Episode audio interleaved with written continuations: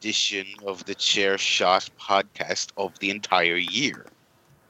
Coming to you here on October the 29th, just a few days from All Hallows Eve. I'm one of your hosts, Uri Murphy, joined as always by my ever dependable co hosts, or should I say cohorts? Hmm? First of all, I thought he was going to say co- co-ghosts. Co ghosts. Oh yeah, my that would be better. Ugh, my co-hosts. First of all, Joe Pennywise the Clowner. Oh, down here, everything floats. Is that the line? I don't know. I should have checked seen if he saw if he saw it before I Should have googled that. Anyway, went out the joke. It's close enough. Yeah, we'll float anything on this show. Uh, and also rounding out the team uh, of ghosts. Uh, Rounding out the scream. Rounding out the screen is Maul Griffin. Oh, um, uh, Emperor Palpatine, are you sure about this whole Empire thing? Yep, that's what Darth Maul said. Ah, lad, are you sure about this? I don't know. I, if I end up cut in half, fall into a hole, I'm going to be really mad.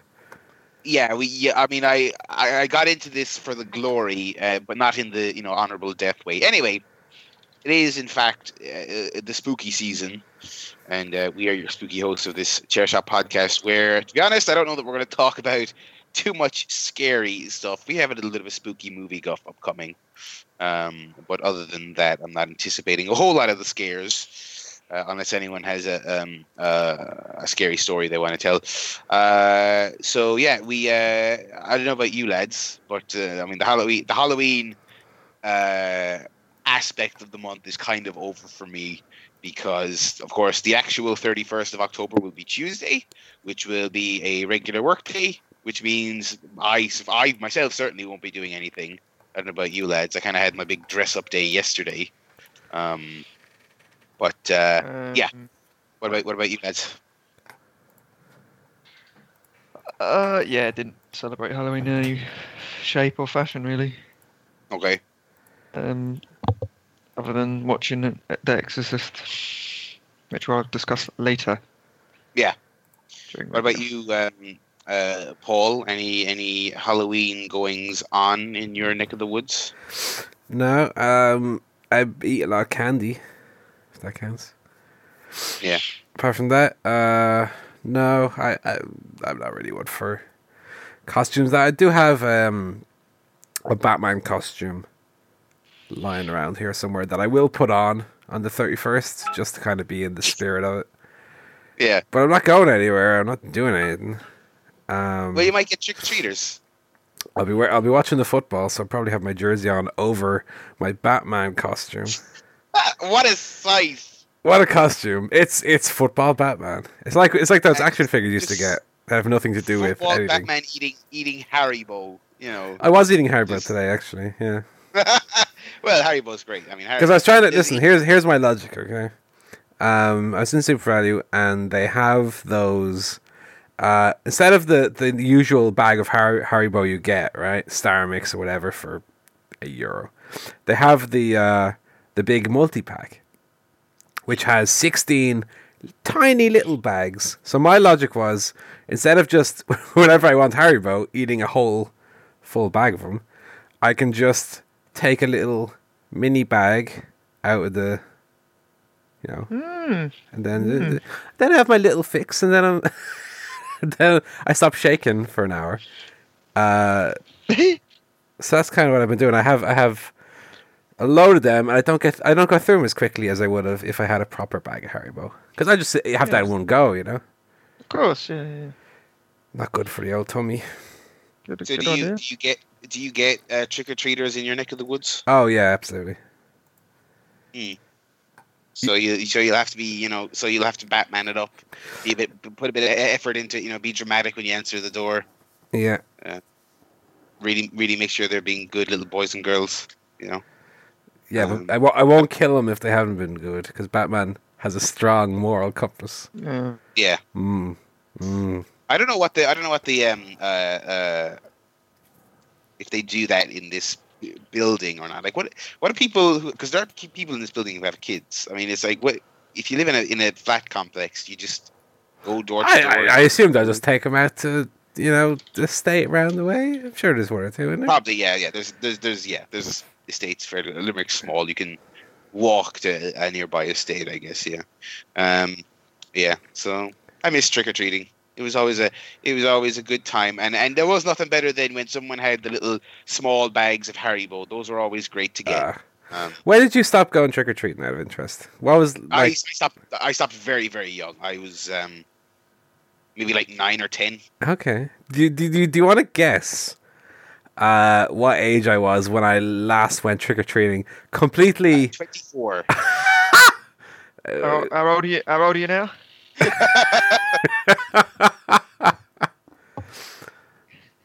But properly, what? What age do you think did I last go trick or treating at? Uh, I will say seventeen. Oof. Uh,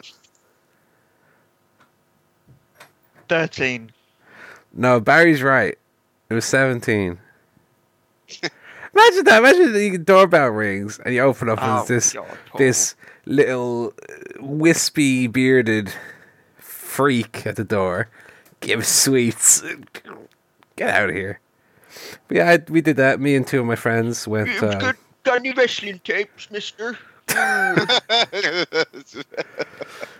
remember because we kind of wanted sweets first and foremost, uh, but we didn't want to go through the whole rigmarole of uh, putting costumes on. So what we did was we just went down to the local shop and got a few plastic bags, cut the bottom off them, and wore them like vests. That was the costume. I don't know what we're trying to be exactly. We're Tesco. That's the costume. Give us sweets now. there wasn't much effort put into it. Hmm. What about yourself, Joe? What's your trick or treating history? Never been. You've never went trick or treating. Nah. Not Oh. around where I live. Jesus. Oh, really? Like if you get any fucking. They take the sweets off you. Well, I was going to say in Limerick, do they let the kids walk around on their own? Or do you just ride Uh, a horse from house to house? then door, door to door, just throwing rocks at the windows and "Give us the sweets." Um, yeah, I can't. I actually can't remember what age I was when I stopped, but I was very, very young. The funny thing is, given the last few years of Halloween, when I was younger, I really wasn't into the, dressing up, the all that. You know, that's just kind of a recent thing that I've been into. But um, yeah, yesterday I, I threw the costume on. It was it was fun. Uh, the the original plan, the reason, one of the reasons I went to Super Mario, my original plan was I was going to be Rick from Rick and Morty, and ba- based on how the discourse for the year shook out, I'm glad I didn't. Um, just because I would have been this like horribly resented, hated person, much like the real Rick, in fact. I was going to say much like the real Barry, yeah. oh, well, well, all right, all right, all right. uh, yeah, I, I live with this costume the other 364 days out of the year, you know. Um, uh, is a mask which eats away at the face, Barry.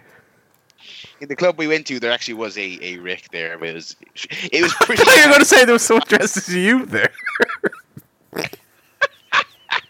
How that make sense? All right, everyone. Barry Murphy here. Welcome to the Oh, Trash Show Podcast. I'm going to do that on Tuesday. Slippers Barry.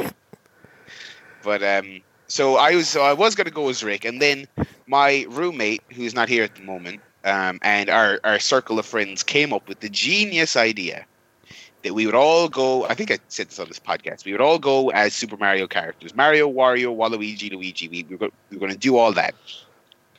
Right. And I was like, cool. And I was going to like invest in a.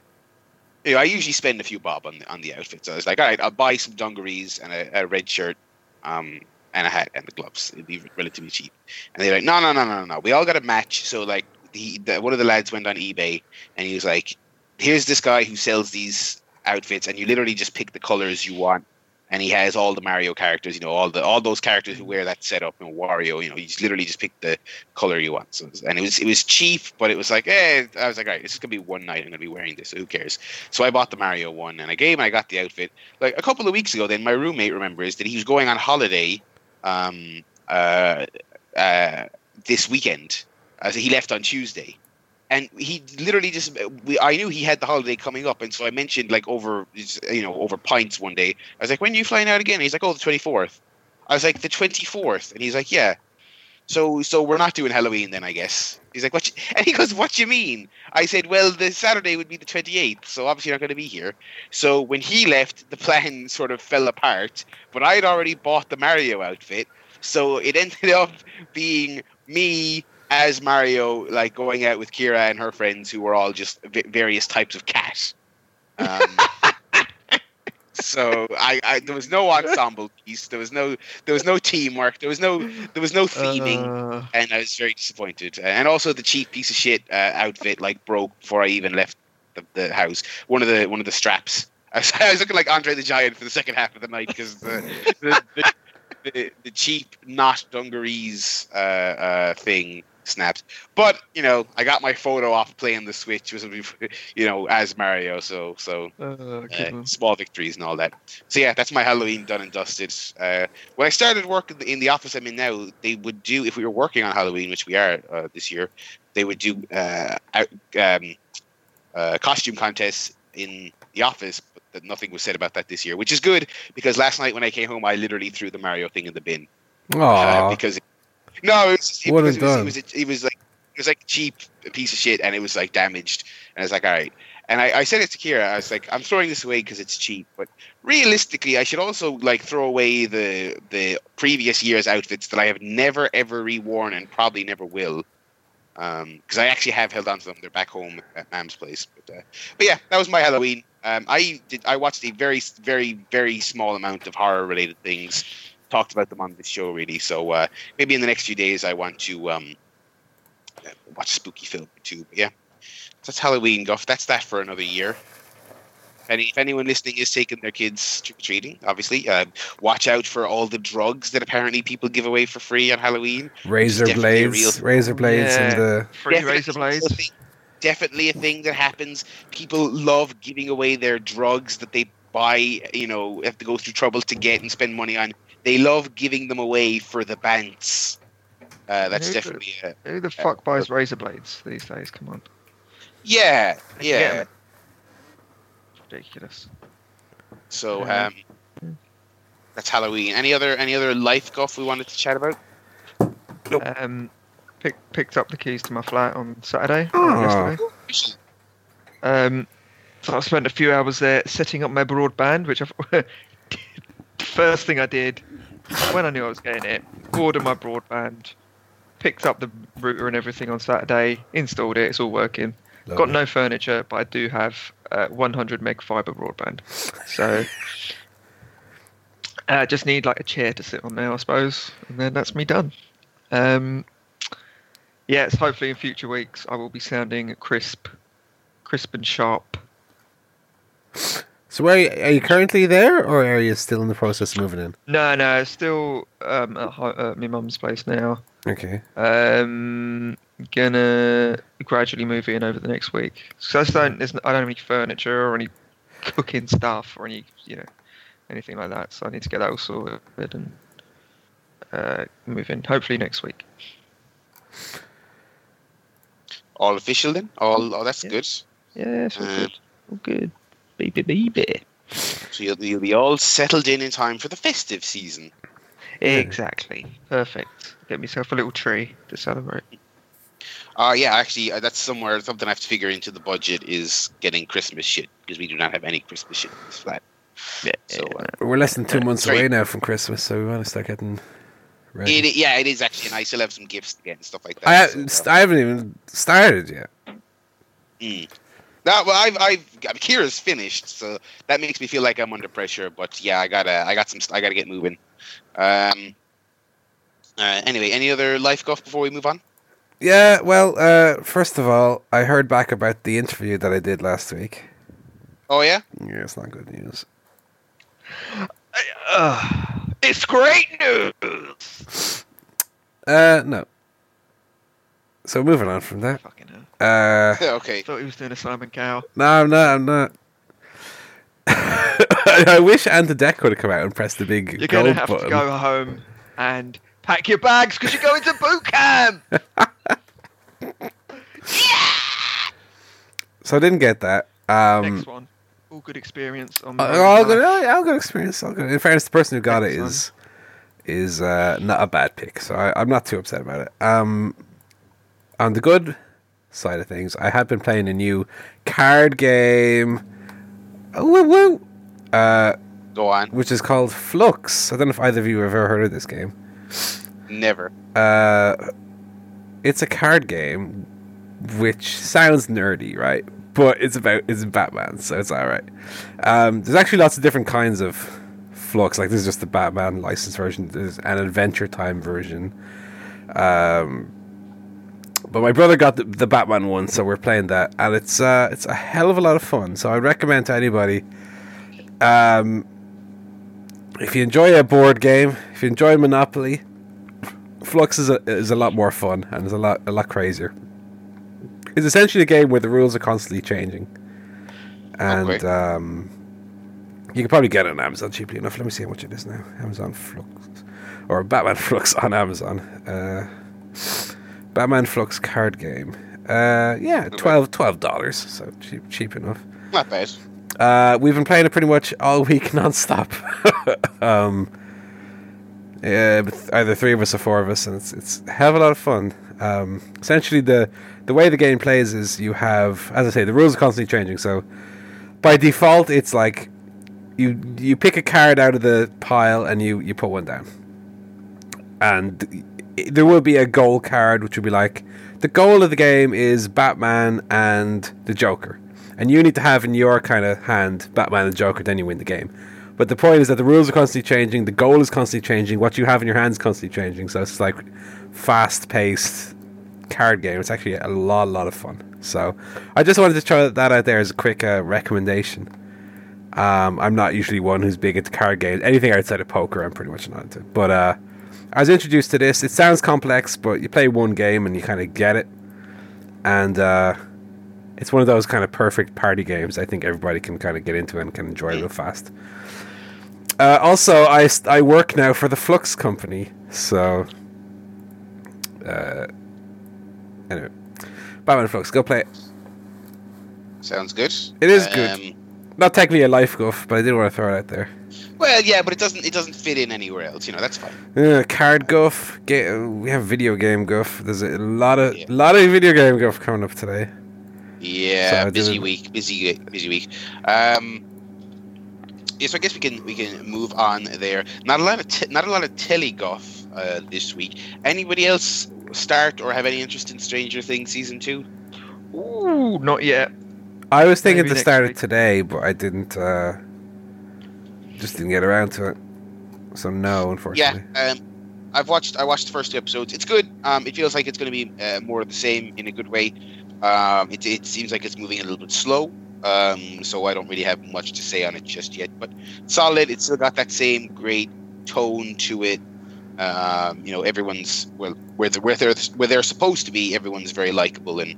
Uh, and the young actors are still great. So yeah, I'm, I'm looking forward to getting through it. I might actually stick an episode on after this show, um, so I do want to get through that or everywhere gets all spoilery. Yeah, I heard um, that IGN had been posting things, so I of course very quickly unfollowed IGN. I think it might have been Scott who actually tweeted that. So thanks for the heads up, Scott. But I, uh, yeah, I very quickly unfollowed IGN for that very reason. Um, also, I don't, I don't want to be bombarded with uh, constant, constant information about a video game that I haven't exactly got around to playing yet. So I kind of want to avoid a lot of pictures and stuff so I can experience things for the first time. So uh, other than that, I just been I watched another episode of Big Mouth this morning, which was hilarious again. Um, so yeah, that's still great.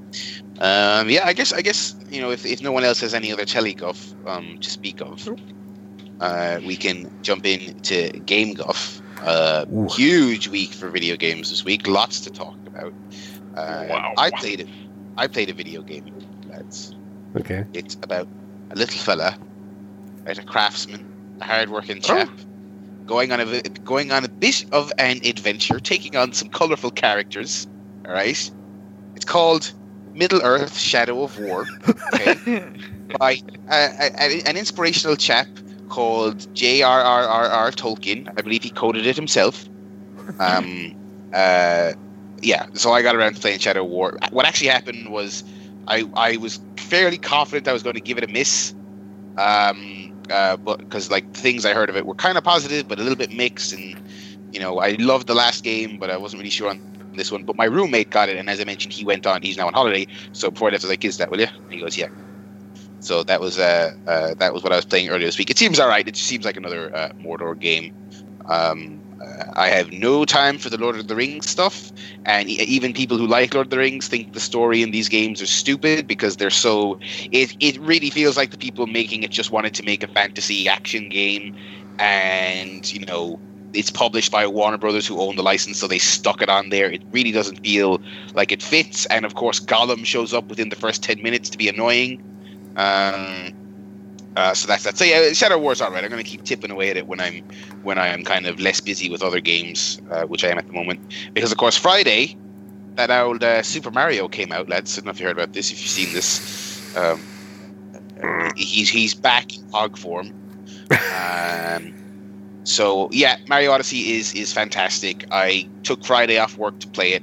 Uh, they it went live on the eShop at midnight. They God bless the mark, Nintendo rolled out preloading, so you could actually uh, load it onto your Switch and have it ready to go at midnight, bang on the dot, which is what I did. I played about three hours of it, and then I went to bed and played a whole lot more of it on Friday.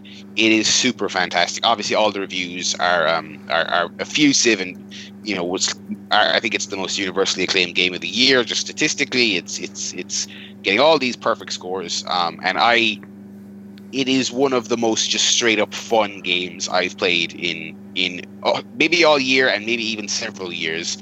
Um, it feels great, you know. It's it's it's you know Mario platforming, but with some modern uh, quality of life touches. It's super colorful. The music is just tremendous. The way the way like Mario music is always great, and, and, all those games always have great music. It's maybe the best yet soundtrack wise. Um, there's tons of little touches and little uh, uh, little uh, tidbits and Easter eggs to it.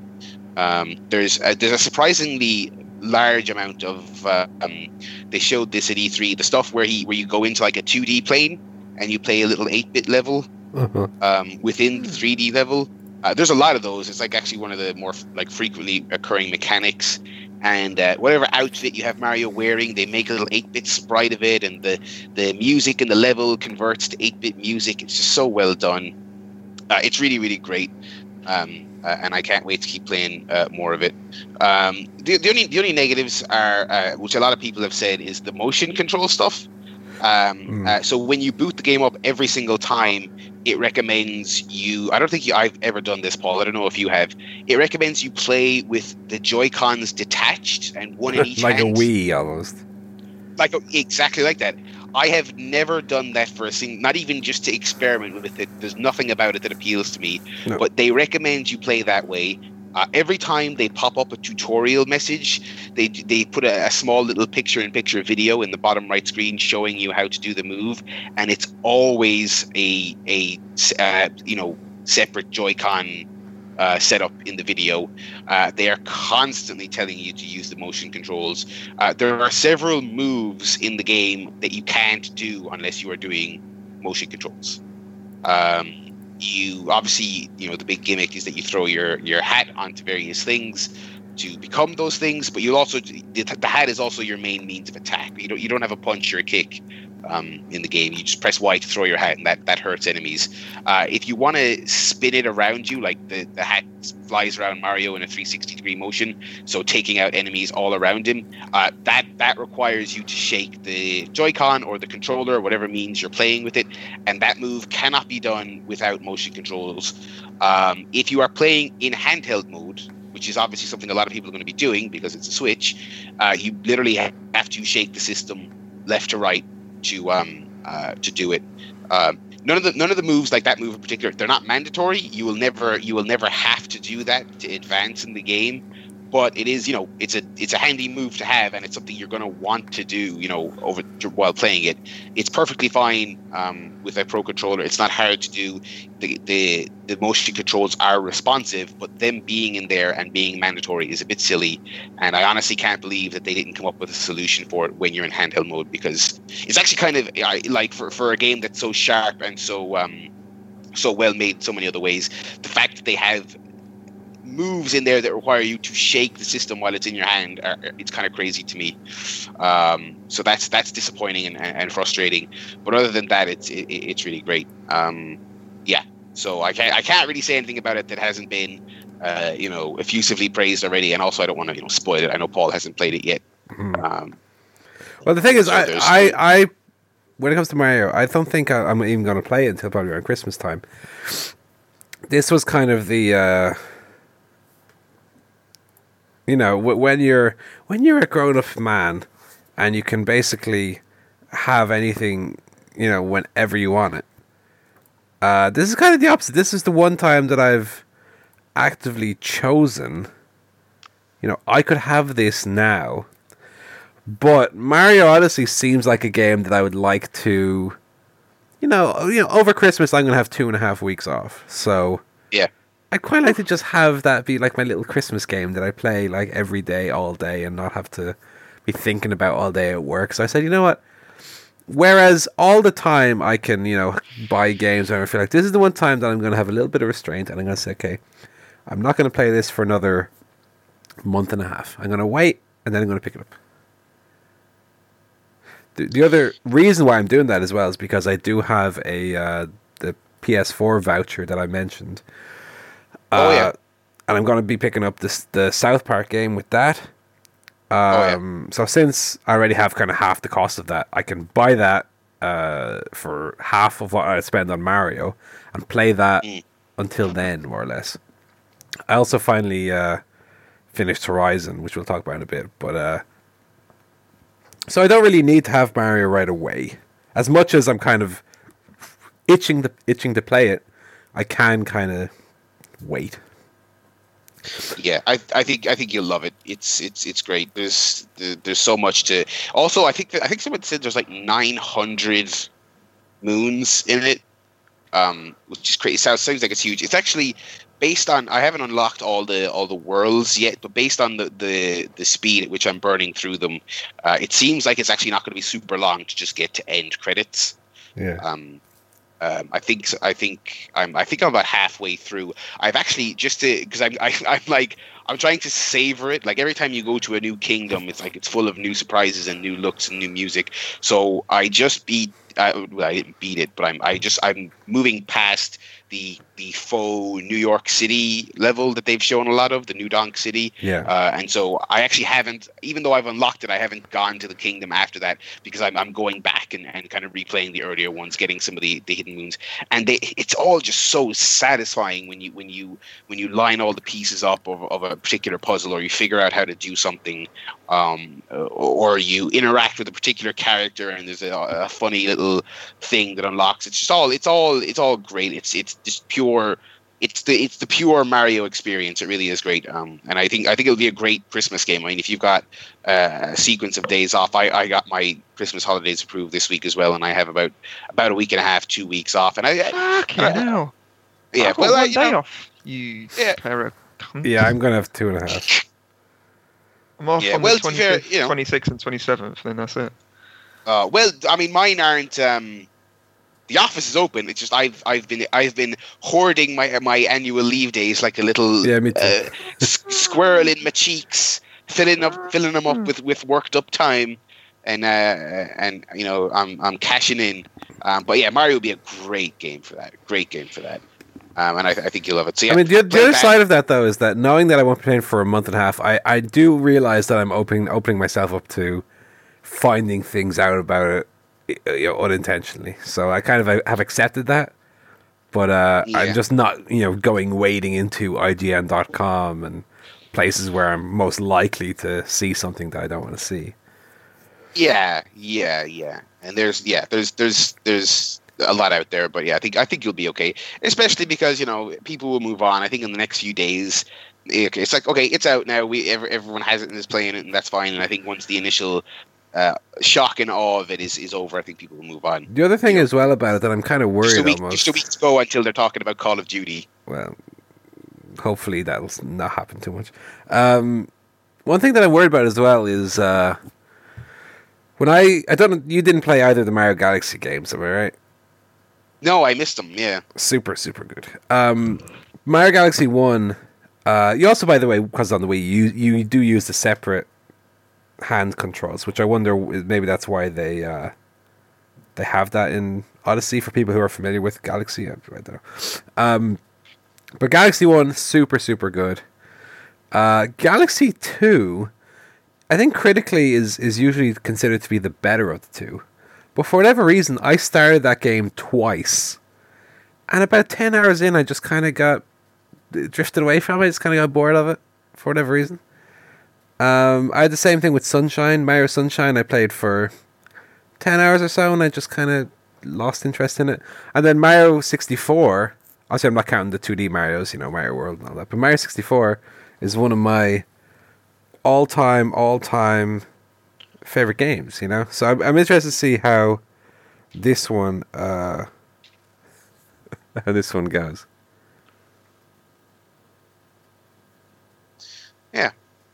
So uh, other than that, uh, I've been playing uh, some of that new Wolfenstein, which also came out on Friday. Uh, but don't have a whole lot to say about it because I'm, I'm kind of early in it. But it's great. It's the early impressions are really good. Uh, it opens with a really strong, kind of heavy-handed intro. It's a bit kind of miserable and dour, but that's that's kind of Wolfenstein. It's very noiry and very downtrodden and and and gravelly voiced, and then it's like the most manically happy thing ever. Just dual wielding shotguns, running around obliterating Nazis. Um, it seems like it seems like it's more of the same from that first game, which is a good thing. You know, it's, I you know I didn't want it to stray from the formula. So yeah, that's good. How, Uh, how do you find dividing your time up between Odyssey and Wolfenstein? By the way, Um, I definitely playing way more Odyssey. I I kind of had to tear myself away from it, which sounds weird because like obviously it's my fucking free time. I'll do what I want, but like I I loved the last Wolfenstein game, so I was like I know I'll, I'll like this, and I I, I kind of care more about being spoiled on that rather than Odyssey because it's like I mean, it's a Mario game. You're gonna have the certain tropes that are gonna yeah, come up. But I mean, to be fair, I mean, not don't, don't get me wrong. There's lots of hidden stuff and lots of cutesy stuff in, in and Easter eggs in Mario that, that are great to experience for yourself. Um, you know, I, I I've encountered several things where I was like, oh, I don't want to say or mention. I like there's a there's a scene in New Donk City that I was just like, I can't mention a peep about it because it's going to be one of those great things when people play it for themselves. But um, whereas uh, Wolfenstein has this really interesting, weird story. You know, it's set in like alternate history where the Nazis won, and and it's just doing all kinds of crazy shit. So I want to get through it. or, Uh, alternate or, or is that today?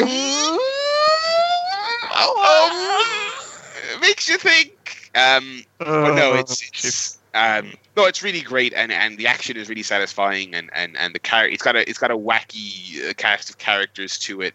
Um, yeah, no, it's really good. Um, um, so I've uh, in terms of dividing up my time, I, I am only about three hours into Wolfenstein versus like twenty in. And y- the other question I would have as well is with regards to the, to uh, Mario. Are you playing it on the TV in handheld mode? What's kind of your, your way to go with it? I- I'm mainly doing TV uh, because it is a it's a really good looking game. Um, I've heard Mario is quite small on the kind of whether it's the camera angle. Yeah. I I heard some stuff about uh, people having trouble visually on the handheld mode. I haven't had any. Every time I've played in handheld, it's been perfect. Okay. But to me, it's just the the um, the motion control stuff is is a huge downer um, on Yeah. on that handheld. Um, but also, it's just Mario is something that I just want to play on a TV with that Pro controller. It's such a great controller. Um, uh, that's just how I want to play that. So it's it's so. I mean, I can make my peace with the problems with the motion controls. They're not like so horrendous that that it's it's. I'll never play in portable, but while while I'm at home and while it's the weekend and I don't have to go anywhere, I, I will definitely prefer playing it on TV. The other thing actually as well about those those motion controls, there's like uh, Mario uses like four buttons. Uh, uh, A and B both jump, X and Y both throw your hat. So they've already duplicated those. Uh, the triggers both do the same thing. The bumpers both do the same thing. So it's like inexplicably they could have put some of these functions on other buttons, but I think they wanted, they, you know, they it's a first party game, so they want you to be able to play it with that little, you know, it, it has a, a lame two player mode where one person controls the hat. It's it's not very fun. Hmm. Um, they I think they just want people to play, be able to play with one of those little Joy Cons. I think I, I think it would benefit immensely if you bin the two player mode, have the option to bin the motion controls, and just put some of those functions on the on the other buttons that are being duplicated. But anyway, that's Mario Chat. Uh, I'm sure I'll, I'll check in again next week on it. Uh, and, yeah, and Wolfenstein as well is pretty good. Um, yeah, that's it for me for games this week. What about you? Uh, well, yeah, I finally uh, finished Horizon. Uh, got the platinum trophy, so very very happy Oh, with so- that. Um, so yeah, my I think my overall completion because in the game you have your little completion percentage as well, separate to the trophies. Think my overall complete completion was something like ninety one percent. So I, pretty much did everything in the game. Uh, aside from collecting like the little data points, whatever they are, I you know, couldn't be bothered with that. But um, beat the story, beat all the side quests, all the errands, all the cauldrons, all the bandit camps, corrupted zones. I did all of the hunter trials, whatever they're called. Got all of the gold medals for those. Yeah, So all in all, I think I clocked in at 42 and a half hours. I think was my that's not bad for a platinum trophy. my finish.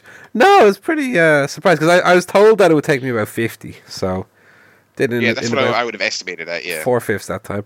Um, yeah, very hell of a game, I will say. Um, towards the end, the story really ramps up, and I don't know whether I it seems like it seems like I mean, by virtue of platinuming it, it seems like you got into it a bit more because it seemed like you were kind of into it, but not super into it early on. yeah. Well, in the in the last week, I've probably played somewhere in the range of fifteen hours. you know, like it feels like or twenty hours. It feels like I played definitely a lot more in the last little while. Um, what, well, one thing that I would say is, yeah, the story ramps up tremendously towards the end, and maybe that was because early on I was dividing my time more between main story, side quests, cauldrons. I was a little bit more unfocused. I kind of would compare that to something like Skyrim, where you play Skyrim and you're doing a bit of this and a bit of this and a bit of this. You're never really saying, "Oh, isn't the main quest so enthralling?" Because you're spending so much of your time doing other things. So Yeah. I, I got to the point where I'd pretty much done everything aside from the last maybe four hours of main quest. So at the end it was just main quest, main quest, main quest, and it was super, super good.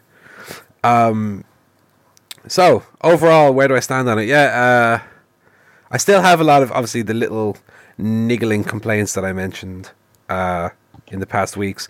One other thing I would say about it as well is I really feel like Horizon is a game that's set up for some like really interesting boss battles, and it just really doesn't have any really interesting boss battles. Um, I feel like some of the cauldrons specifically, and especially towards the, the end of the game, it would be perfect to have like the one um, massive dinosaur, the, the one big T Rex or something that you don't see elsewhere in the game. It's just like the boss, right? yeah, But what happens is you get to the boss, and it's like there's one of the cauldrons is just a Snapmaw. It's like one of the crocodile things that you just see everywhere. yeah. Um because you do have these dungeons in the game, and then you have this kind of unsatisfying boss battle. So when I got to the very end of the game, uh, and obviously not spoiling anything, but like the the the boss battle, I guess you'd say, like the final boss, is just another like Deathbringer. You fight one of them fifteen hours in. You know, it, it didn't feel like a real a real ending to the to the story or to the game. Um, that would be one of the one of the things aside from how it plays. That would be one of the, the few like disappointing design choices they made was were that the boss battles are just so repetitive and and uninteresting. Um, Hmm. And also, of course, the entire game through, it never lets up on. Every quest is uh, use your focus to find the tri- the trail, follow the trail for uh, five minutes, Yeah. and then So much of that, man. I wish that they kind of changed it up a little bit more.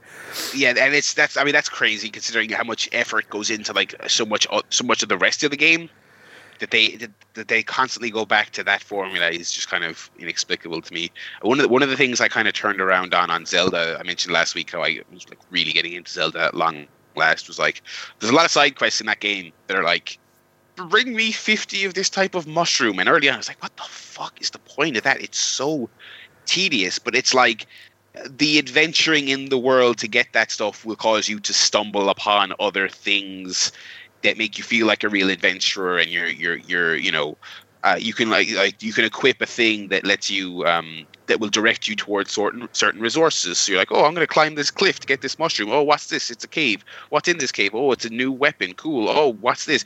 Whereas in horizon like those side quests they i feel like they never lead to anything. It's follow the trail which will lead to a script uh, you know a scripted fight you win the fight you go back you have a conversation um, and you get your reward it's all very very basic um, it's it's a shame yeah Well, I said early on as well. I still feel the same way that uh, it's not necessarily a game that encourages you to explore because the map is just more or less filled out for you right away. Um, Yeah. and uh, yeah, I, I also found the the fast travel kind of annoying because you would you would need specific resources to make a fast travel kit or buy one. yeah so a lot of a lot of the time I found yeah. myself way out of the way with no means of fast traveling. I was like, well, that's completely inconvenient. Excuse me. So um, I guess you could say, well, you should have provisioned better, Paul. But it's like no it's a stupid system if you're gonna have fast travel, just let let the people fast travel. no, like why do you need specific resources to do it? Anyway. Um, I must have dropped my mouse. I cannot reach it. Oh god. I think I, I think I played Horizon longer than you, and I think I only got like eighty percent of the trophies.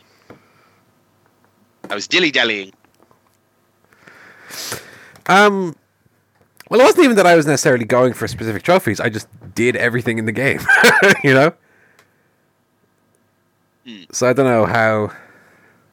Unless yeah, unless you spent spent more time just exploring and looking at looking at things. Um. So Horizon is done, platinum trophy. Um. So next game is gonna be finishing off Yooka-Laylee and hopefully getting the platinum for that. That that might to an extent scratch my little Mario itch as well, having some like old school platformer, um, platforming to do. And then I'll be on to uh, South Park. So I probably will um, replay Stick of Truth before I move on to Fractured But Whole. Um,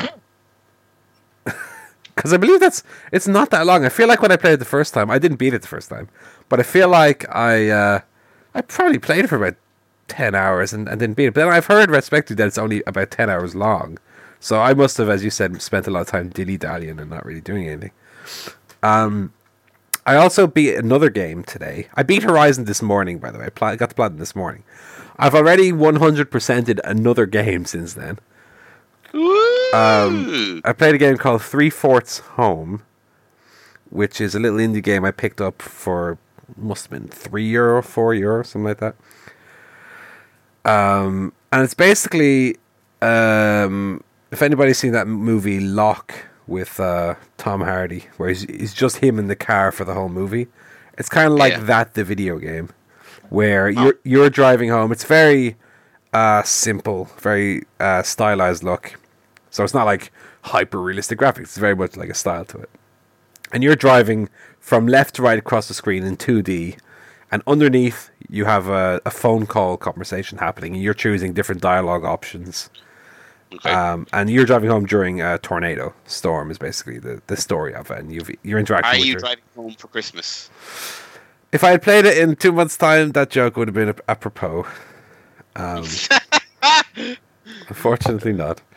Um, so you're driving home and you have a conversation with your family, and there, there's certain family dynamics that are happening, and certain people are, you know, your dad's uh, an alcoholic, and your mother has um, uh, certain issues with you as a daughter, and you have your your son who has some undefined uh, disability, a mental disability, and blah blah blah. And uh, as as a game, it's not very uh, fun to play. I would say it's it's it's essentially just you're reading the text. That is the game. There's no gameplay to it. You hold the you you hold the R two button to drive the car, and that's it. You don't steer it. You just go from left to right. Oh, you, why even has that button from? I don't know, but it's it is about the the sto- it's, it's a story more than a game. I would even say, um, but it's nice because you're playing the game and uh, in the speaker of the controller, uh, it plays the car radio. So you have this little music coming out, not out of the TV, but out of your uh, controller, which to an extent gave me that kind of feeling of of you're in a car, right? Because from the TV speakers you have the storm, you have the, the the rain and the thunder and lightning, and then on the controller is the music, which is coming down from kind of below your your head. So it kind of worked in that way, and in a weird way, it was very very um, immersive in that in how they did the music. Um, and also in the story, in the middle of it, there's this like short story that your brother reads to you, and it's like completely completely enthralling.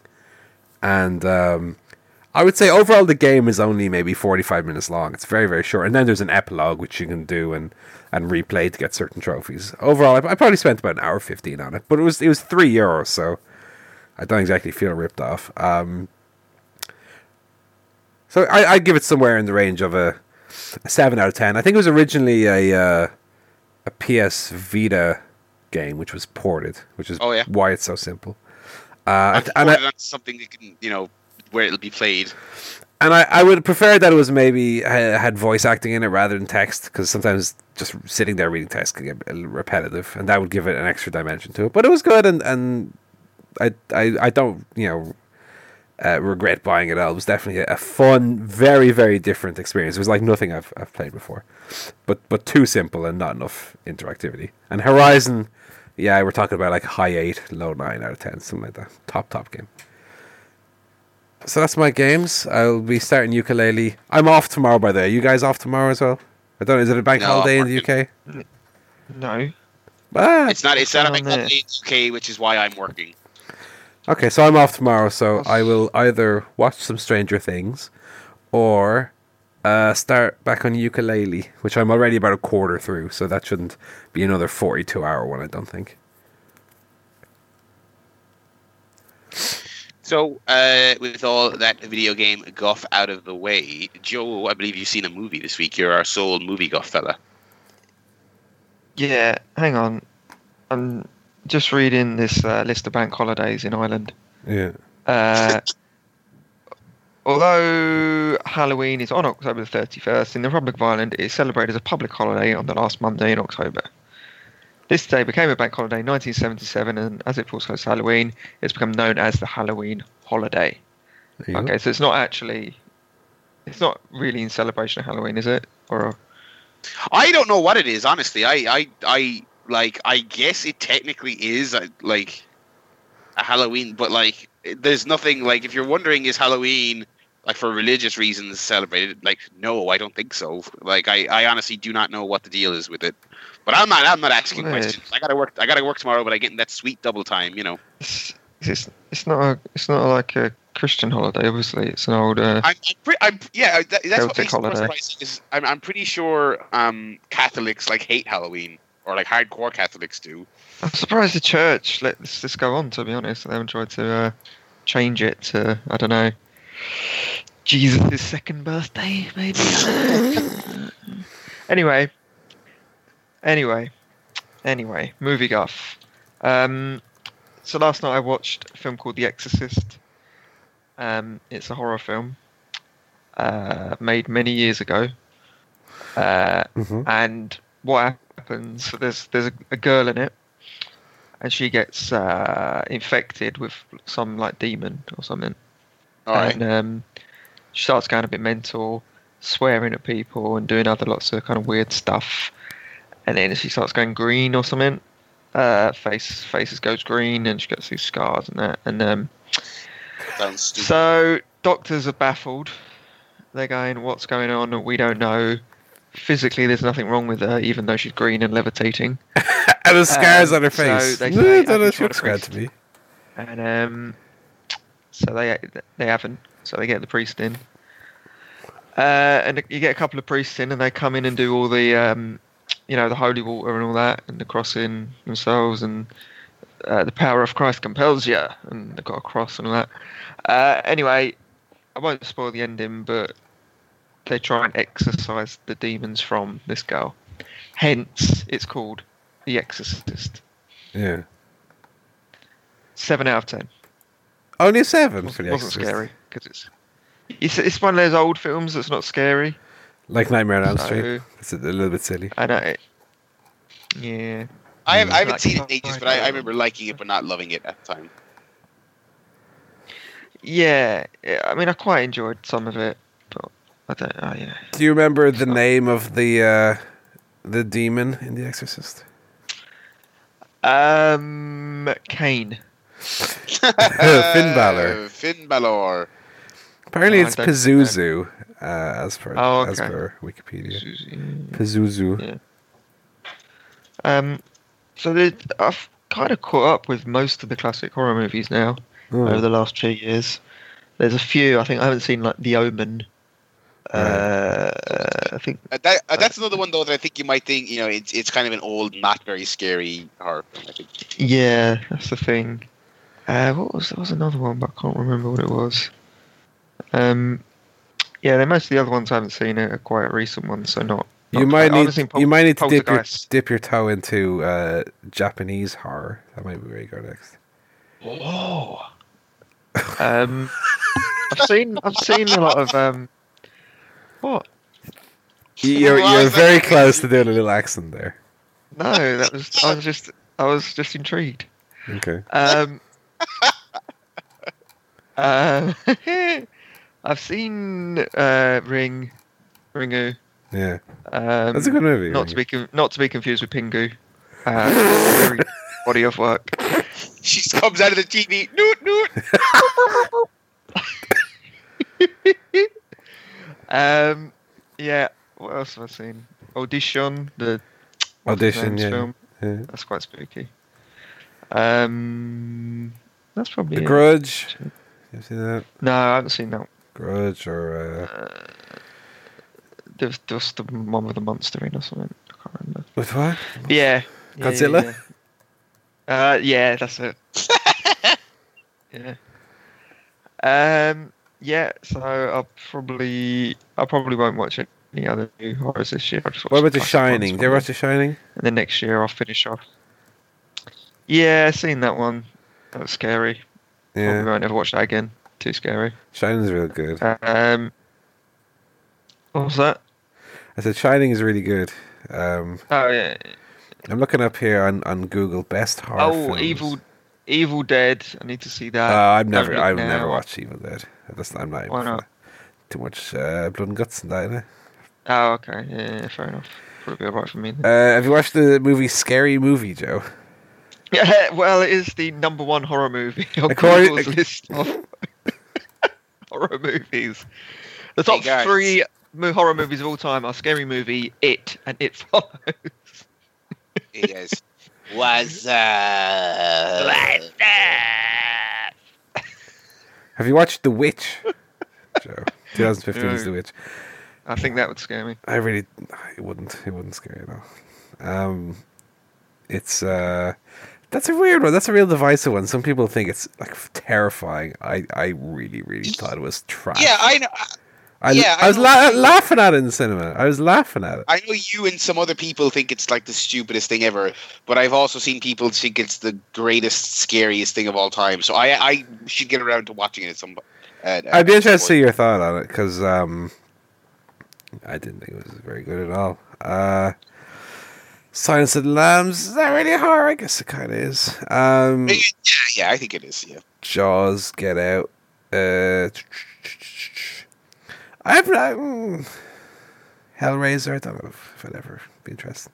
I don't know when I ever sit down to watch Hellraiser. That's a bit of a weird one, I think. Yeah. Have you seen that, Joe? Hellraiser. Uh, no, that's on my list. Um, Uh, to, to watch. I remember my dad had uh, Hellraiser two, or no, Hellraiser three on VHS for some reason. Oh, Uh, I never watched it because I was too afraid. Um, yeah, so that was that's the only new one I've watched. Um, I was thinking actually, you know, we were talking about Thanksgiving uh, many weeks ago, and Yeah. Yeah. potentially other actors I could cover. I was thinking instead of another actor, I might do a director. I thought you got to do a Denis Norden Um, voice there. I was thinking If you're one of those people, who watches movies do for a a specific director. actor. um, I was thinking David Fincher. Um, Right. but then, but then I realised he- he's only done ten films, and I've seen eight of them already. So Which are the two you're missing? would would it not be a lot of good? Uh, Girl with the Dragon Tattoo because Yeah. I saw the original the original one, so I didn't didn't bother with that. That's got the great uh, um, Trent Reznor score for that one. Though. oh yeah, and um, uh, Benjamin Button. Yeah, curious case. Okay. I've seen everything else. Though, so it's, yeah. Maybe I think I'd pick another director that I like. Hmm. Who? Um, Who's a director that is generally well regarded, but whose movies you haven't seen a lot of? I don't know. It's hard to. I'm going to say, Coppola. yeah. Mm. Although if you've seen The Godfather, you've seen the the main ones. I haven't I know seen he The did, Godfather. I know he did a few other ones. Um, with uh, I know he did one with Gene Hackman. Uh, I can't remember the name of it right now though. I'm not sure that I've seen a lot of Ron Howard's films. Um, Ooh, Ronnie Howard. I've probably have seen a lot of his, to be fair. Um, see, how many has he done? Ooh, bloody hell, he's done quite a few. quite a few, yeah. He's doing obviously the Han Solo standalone movie. Uh, I'm going to go out on a limb and say that's going to be shite. Uh, done all of the Dan Brown ones, Inferno and Yeah, I've seen all of them. oh, that one, yeah. Um, Rush seen- in the Heart of the Sea. I've seen that. Frost Nixon, seen that. Yeah, uh, yeah, uh, man. Beautiful Mind, which won the Oscar for uh, Actually, I haven't seen quite a few of these, but mm, some of them look pretty Apollo, shit. Apollo 13. he be honest. obviously. Willow, Willow, yeah. Splash. Yeah. I did that. A movie Mm. called Grand Theft Auto Ooh, from Like that. 1977.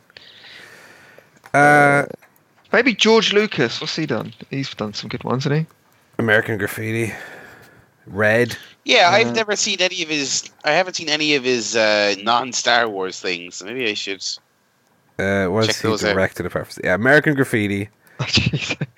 He's TX films. THX one one three eight, the three prequels, and uh, that is it. That's all he's ever directed. and Star Wars.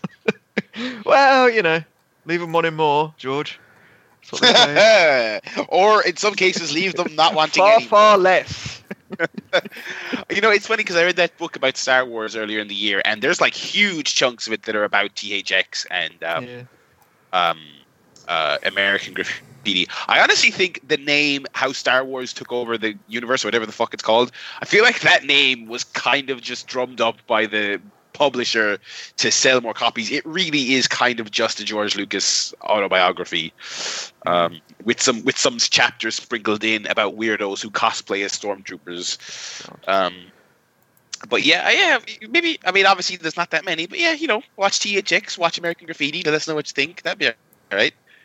Uh, Mary, Mary Lucas, Miss. Yeah. No? I watched- All right. Sorry, no, I was just I was looking at his filmography. Yeah, I watched that final film of his that I haven't seen, and that'll be Lucas done. Yeah. Um, yeah. what about if you were to watch uh, something like uh, Paul Thomas Anderson or Wes Anderson or Um, not big fans of them. no? Neither of the Andersons. Can I go out on a limb here? Uh, I saw the trailer for the new Paul Thomas Anderson movie with uh, Yeah. what's it called? Phantom Thread, I think it's called, with Daniel Day Lewis. Mm, Uh, it looks like boring shite. yeah. Um, actually, saying that, I do like Boogie Nights. I do like Magnolia, and I did like There Will Be Blood. So, Alright, Well, The Master is obviously brilliant, and uh, Inherent Vice is uh, enjoyable, but is extremely long, like Magnolia is. Yeah. Uh, what about Paul Verhoeven? Mm, no. No, What about that guy? Was it uh, Villeneuve who did Um, Blade Runner? uh, Josie Love Villeneuve. Hmm. He's seen Enemy. He's seen Villeneuve. Villeneuve, I think yeah, there's a couple of early ones I haven't I haven't seen. Have you seen? Have you seen? How much of Spielberg have you seen? Uh, One or two. Um, not much in the last twenty years. I honestly, I honestly don't think I've seen that many. I've seen like Jurassic Park. I don't think I've seen ET since I was a baby.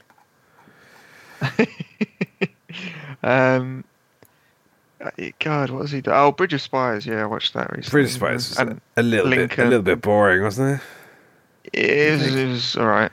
Uh, Bridge of Spies, uh, BFG, I saw as well. Actually thought God, BFG the, was ter- alright. the, ter- the terminal. Mhm. More like the interminable. Did you make that joke already? Uh, I actually don't, don't mind the terminal. Uh, Lincoln, I didn't see. Warhorse, I didn't see. Tintin is great. Um, Indiana Jones, Cr- Crystal Skull, I think I think is all right. Um, War of the Worlds, bit rubbish. Catch Me If You Can. Minority Report, I quite liked. AI, load of old shite. Uh, so yeah, when's the last good movie made? Ninety three, something like that. Yeah. Still, Whenever Schindler's List came out, probably. Yeah, ninety three. Right, do we want to move AI, on then more to like, uh, more like, more like, oh, oh. More like, a Spielberg, what are you doing with this terrible movie? Hey, I ain't watching that. Anyway, uh, do we want to do our emails here? yeah, let's do it. Yeah. I think we all have emails. I'll kick things off here. I got an I got an email from Scott the boy McAvoy. He asks, uh, I had a couple of friends over for the last pay per view, and I have to admit I was pleasantly surprised. I really thought the pay per view was going to be Asuka's match uh, and AJ vs Finn, but I found myself watching as much of the show as I do any other show. I usually judge how interesting the PPV, uh, PPV is by how much time my friends spend looking at their phones, and this one, for some reason, held their attention. What was the last pay per view that surprised you with how entertaining it was? Uh, hmm, I don't know. Generally, I feel like I um um even when the booking is terrible, I feel like they do a decent job and, and they keep my attention. Um, obviously, as as you can tell from this show, we don't watch them beginning to end really anymore. Um, Well. but uh, Or beginning to anything. or or anything. Well, Well, generally, I I think coming up is my beginning to end report of TLC, yeah. I Look forward to that. which I Um, watched all of it. Uh, next, the part of Scott's mail here is he says the latest thing going around that annoys me is the one chip challenge. Have you seen or heard of this? I have not seen anything to do with this. No, Uh, the only thing I found entertaining is the video of the TV News morning show, all doing it at the same time.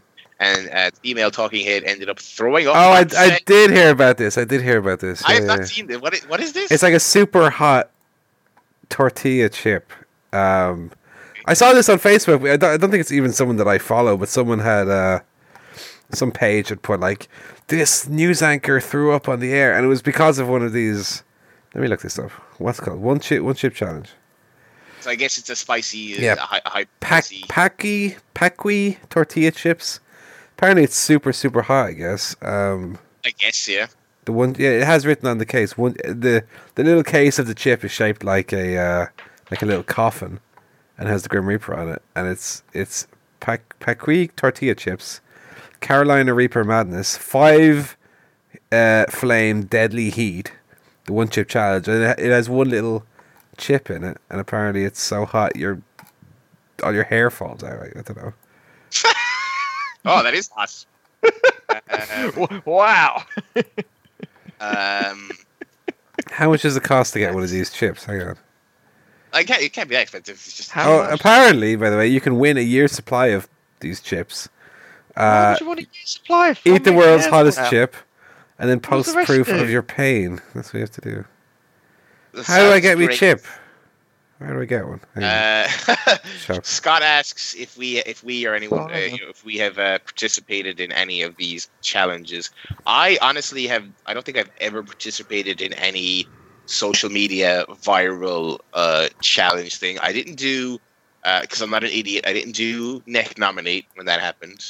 Um, remember, the, remember neknominate? Oh man. at the time, I thought, and I realized like after the fact, after someone died and people stopped doing it, It was like, and it was like, oh yeah, you know, in hindsight, that was so stupid. How did people not just think that was the stupidest fucking thing at the time? It was so stupid. Um, even though it was for a good cause, I didn't do the ice bucket thing. I got nominated like three times, and I was like, "Fuck off! I'm not doing that." Um, uh, no, I don't think I've done. No, I don't think I've done any of that stuff ever. Um, no, it's it's all it's all a little bit too much. Uh, uh, you know, I don't know. I it's forced fun a little bit. You know, Yeah, I yeah. just I, I don't. Um, and, and, and, and more and more often than not, like like with the neknominated and with this chip thing, it's just like okay, it's something I have no desire to do at all, but we're doing it for for hyucks on on a video we're sharing online. I don't know, nothing about that. Yeah, this one, this You- challenge isn't even, as far as I can see, it's not, not even for charity or anything. It's just to win No. a, a year's supply of these these tortilla chips.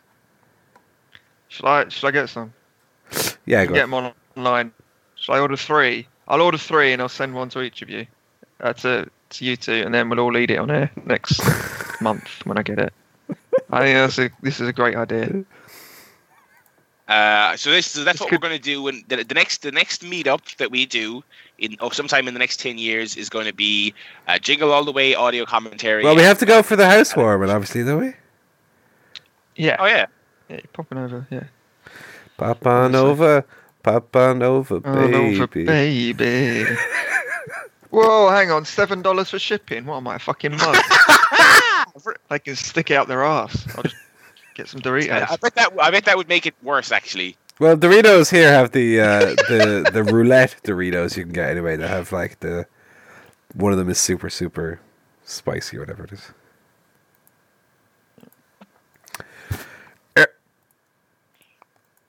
All right, Hey, email. done. Um, I've got one. Go for it. Um, Scott has an email for me. He said, says, Good afternoon, Joe. I was looking at the upcoming movie list for the rest of this year, and I noticed that Jumanji 2017 is due out next month. It looks awful, Oh, really? and not in an entertaining way. Don't tweet When the rock find- that. Don't you, I hope The Rock's not listening to this. He'll be you know, fucking so annoyed. He'll be quoting us. He'll be tweet. He'll be retweeting us, going. "I'm not Did you, even did you see that? Did you see him replying to the people who didn't even at him? And also, Oh, their messages had no retweets. There was no way other than him searching out criticism on Oh. Twitter that he would have seen this. And he was like, uh, "Yeah, you guys have all the answers. See you at the box office or some shit like that." Remember when we loved Ricky Gervais and The Rock, and then they got on Twitter and showed their true colours. oh, Um, dear. Anyway, when you combine this with the Baywatch movie from earlier this year, I have to ask: Is Dwayne Johnson a good actor? Scott, I think I have an answer for that one. Uh, no, he's not a good actor. I, I don't know. I like. I kind of think he is. Um, but his his um his choice of project I think has gone down a little bit lately, and um, I think it's being proven that um hmm. he is not the box office gold people just kind of eh, think he is. I think it's a. I think with the Fast Five and some of the other very successful things he's worked on, it's been right place, right time, right actor, and right franchise. Like I think he's part of why hmm. that franchise is huge. But I also think there are lots of other factors that make it a huge franchise. And I think we're just kind of realizing now that okay, he's not a, he's not the golden goose. You know what I mean? But I think he's a good actor. I've never, I've never, I don't think I've ever seen a film where I've gone, oh, he was he was awful in blank. Well, that's true. Um, Scott actually has some data for us on this. Uh, he says if you remove the Fast and the Furious franchise, he's starting to touch epic films as Jem and the Holograms, 18% on, on RT. San he Andreas. was in that. Oh my god! I, well, I, I don't remember that, but Scott claims it, and I would never, ever, No, I believe it. I believe him. It's just like ever I, accuse Scott of not bloody tricking his facts, Barry. Yeah. So, um, Well, unless he's the rock, the rock plays himself in that movie in what I assume is a cameo. Oh, okay, Right. cameo. Fair enough. fair always enough. great. Um, San Andreas 49%, GI Joe Retaliation 29%, and Faster 43%. His highest non-rated uh, Fast and the Furious and non-animated film he's been in is Central Intelligence at 70%. Uh, 20 of his movies are under 56. Three of his non-Fast and the Furious are certified fresh. Is he a good actor? or is he just the new Adam Sandler? He's put in movies because certain fans will see the movie no matter how bad it is. Well, not only certain fans, but rabid fans uh, who don't worry Yeah. about what the critics say, brother. Uh, yeah, and who don't like good movies anyway, so it's Yeah, fine for them. yeah. Also, he was in Baywatch, Uh, which is one of the worst received movies. I don't know if that was on the list.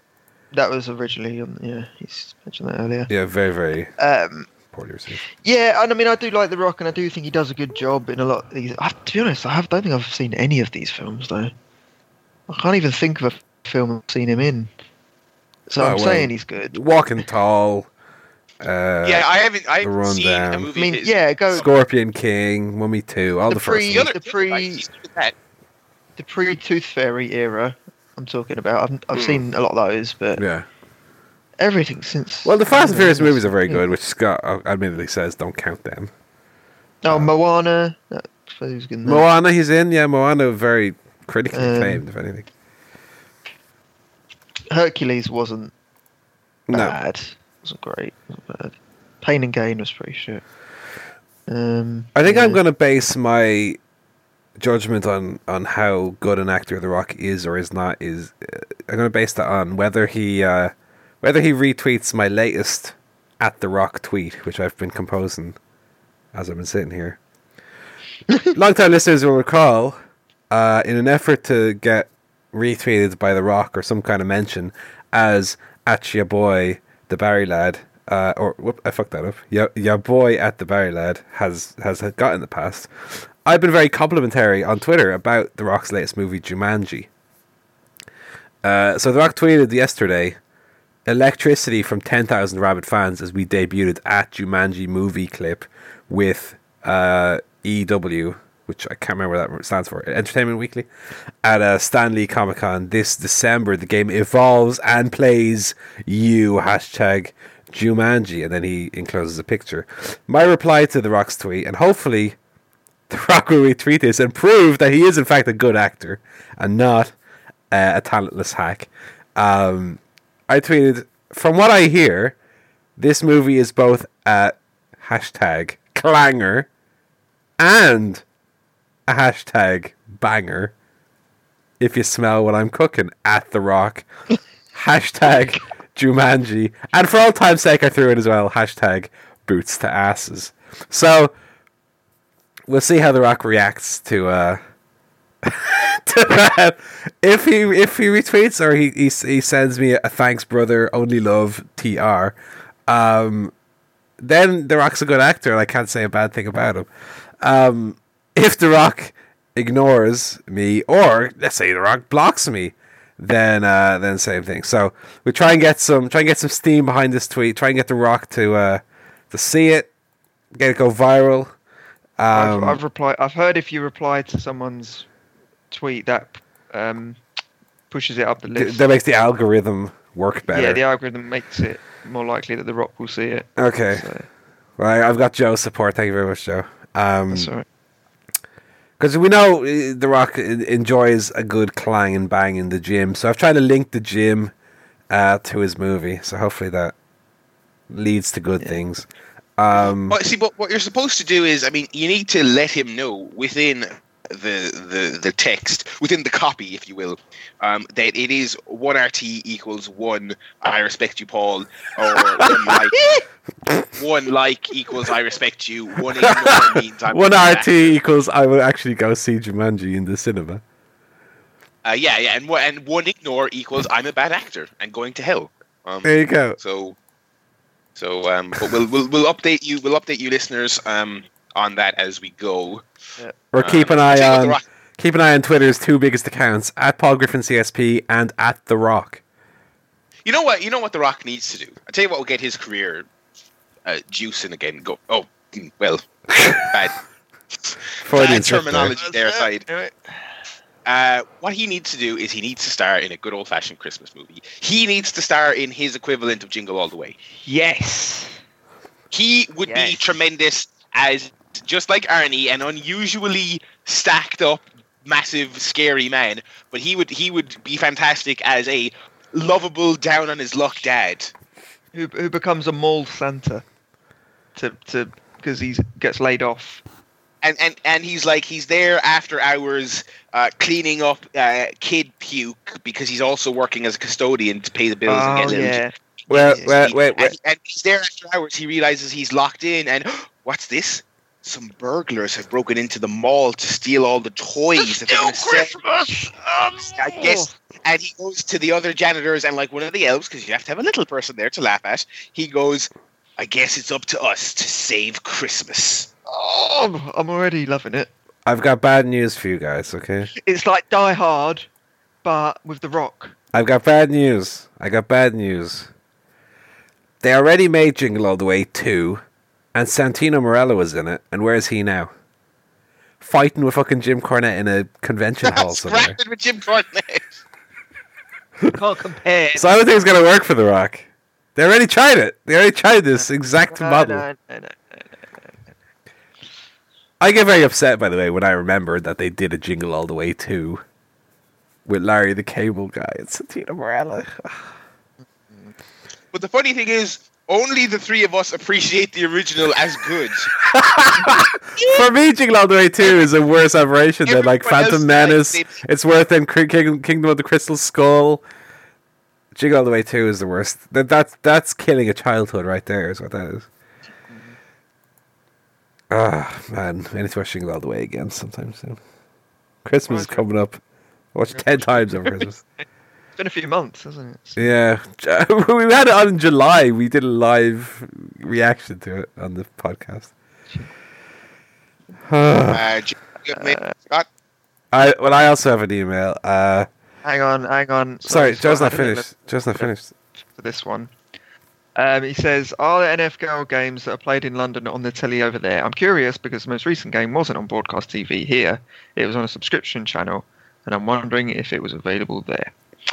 Um, y- the games are They're on usually Sky, aren't Sky they? but Yeah. I think BBC. The BBC, a few games. I think they showed today's game. Um, mm, but I don't watch any of them, so I'm not 100 percent sure. But yeah, they show and they have a highlights program on BBC every week as well. They're quite into the NFL at the moment. Um, yeah, so that, mm, yeah, it's good. That's my email. Over to you, uh, Paul. Okay, I've got an email. Uh, good evening, Paul. With Murder on the Orient Express being released soon, I was thinking about remakes of movies that either were terrible or should never have been made. Orient Express, I think, falls into the, the latter category as it was very much a movie of its period. And I can't imagine it will translate well, although it has a pretty good cast. I've seen the trailer for it. I'm interested to see how it turns out. Uh, anyway, he says usually bad remakes are the realm of horror films, and he spells film the way I say it with a U, uh, which is very disrespectful. Um, and he says, but movies like Arthur 2011 with Russell Brand and Clash of the Titans 2010 with Sam Worthington were some of the worst remakes around. What are the remakes that you and the lads have seen that you wish you could unsee? So let me look up here. Um, Worst movie remakes. Because again, nothing is co- coming to mind here. Um, okay, one that I'm going to throw out immediately is the 2001 uh, Planet of the Apes, the one that was Tim Burton did with Mark Wahlberg in it. That movie was mostly trash. Um, I haven't seen any of the other ones on this list. It has here the 1997 or 98 Godzilla movie, which isn't really a remake. It's just a an adaptation. We do have one here, which I saw this year, which sucked balls, which was The Mummy with Tom Cruise. Oh yeah. Um, another good shout here is uh, is The Wicker Man with Nicolas Cage. Oh yeah. Have either of you seen that one? The Nicolas Cage one? The Beast, No. The Beast. I remember I watched that one back to back. We watched the original Wicker Man and then immediately we watched the, the new one. Or uh, the the remake, let's say. Yeah, that's that's probably the, the quintessential uh, horrible remake, I think, is The Wicker Man. Um, because it, it, not only remade the movie in a bad way, but actively, um, you know, changed like plot points and stuff which made the first movie work. They just arbitrarily changed a lot of them, and that movie was not good at all. Um, so I would probably so I'd probably try the Wicker Man out there as as what I would say is the worst one. One that I wish that I could go back and unsee. Any other ones that you can think of? No, other than like Star Wars prequels, but I guess those aren't remakes, you know. So Hmm. Uh, No, I'm, I'm looking up a, lot, a few lists here. We of course have you know RoboCop, Total Recall, Fantastic Four, uh, Ninja, Oh, yeah. Ninja Turtles, uh, Karate Kid. I didn't see a lot of these movies though. Charlie and the Chocolate Factory is a good call though. Um, RoboCop was the, the Johnny Depp shit. Johnny Depp Charlie the Factory was really awful. Um, I have a list here. Uh, this is from comicbook.com. They have their worst movie remakes ever. And they have one on here which uh, which I have a bone to pick with. Which Oh. is uh, a little movie that you might have heard of before. Not only does it, you know, hold its place in the cinematic world, but also in the in the little CSP universe we have here. Uh, the Three Stooges is listed here as one of the worst remakes ever. oh, controversial. Comicbook.com. Ah, ba, Not on the same ba, ba. page. Not on the same page, if you will, as Paul Griffin. Mm, what do I say about it here? All of the dated cameos and one-liners didn't make even a portion of this movie watchable. Plus, it made the egregious crime of featuring the cast of the Jersey Shore. All right, fair enough. I can't really argue with that. Wait, with Jersey Shore were in that? yeah, which doesn't doesn't Oh, exactly oh. date that movie in a very you know. Um. Anyway, uh, Three Stooges, six out of ten for what it's worth. Um, three stars. Scott returns anyway with a uh, pick three actors. The old game we do every now and then. However, instead of doing stars of films, Scott provides us three of the best supporting actors around. So number one is Sam Neill, who you might remember from Jurassic Park, Jurassic Park Three, which which uh, Scott gives as the negative. He gives the the two movies that Sam Neill uh, is in are Event Horizon and Jurassic Park, and he says, but also Jurassic Park Three, not knowing first that I actually really like Jurassic Park Three. Um, Lance Henriksen, who was in Aliens and Terminator, but also Super Mario Bros, which is a very appropriate week for that. And finally, my name is O'Kane. Mark. You're only supposed to blow the bloody doors off. You were only supposed to blow the bloody doors off. And when I go loudly, I go very loudly indeed. And when I uh, get quiet, I start to get very quiet. Oh, oh, oh. Essentially, what Scott has done here is just ensured the rest of the podcast is just going to be Michael Caine impressions. So basically, why'd you choose Oh, Michael I Caine? bury another Batman. Away. I was in Batman Begins and Inception, but also Jaws 4 The Revenge, which is the one with the psychic shark.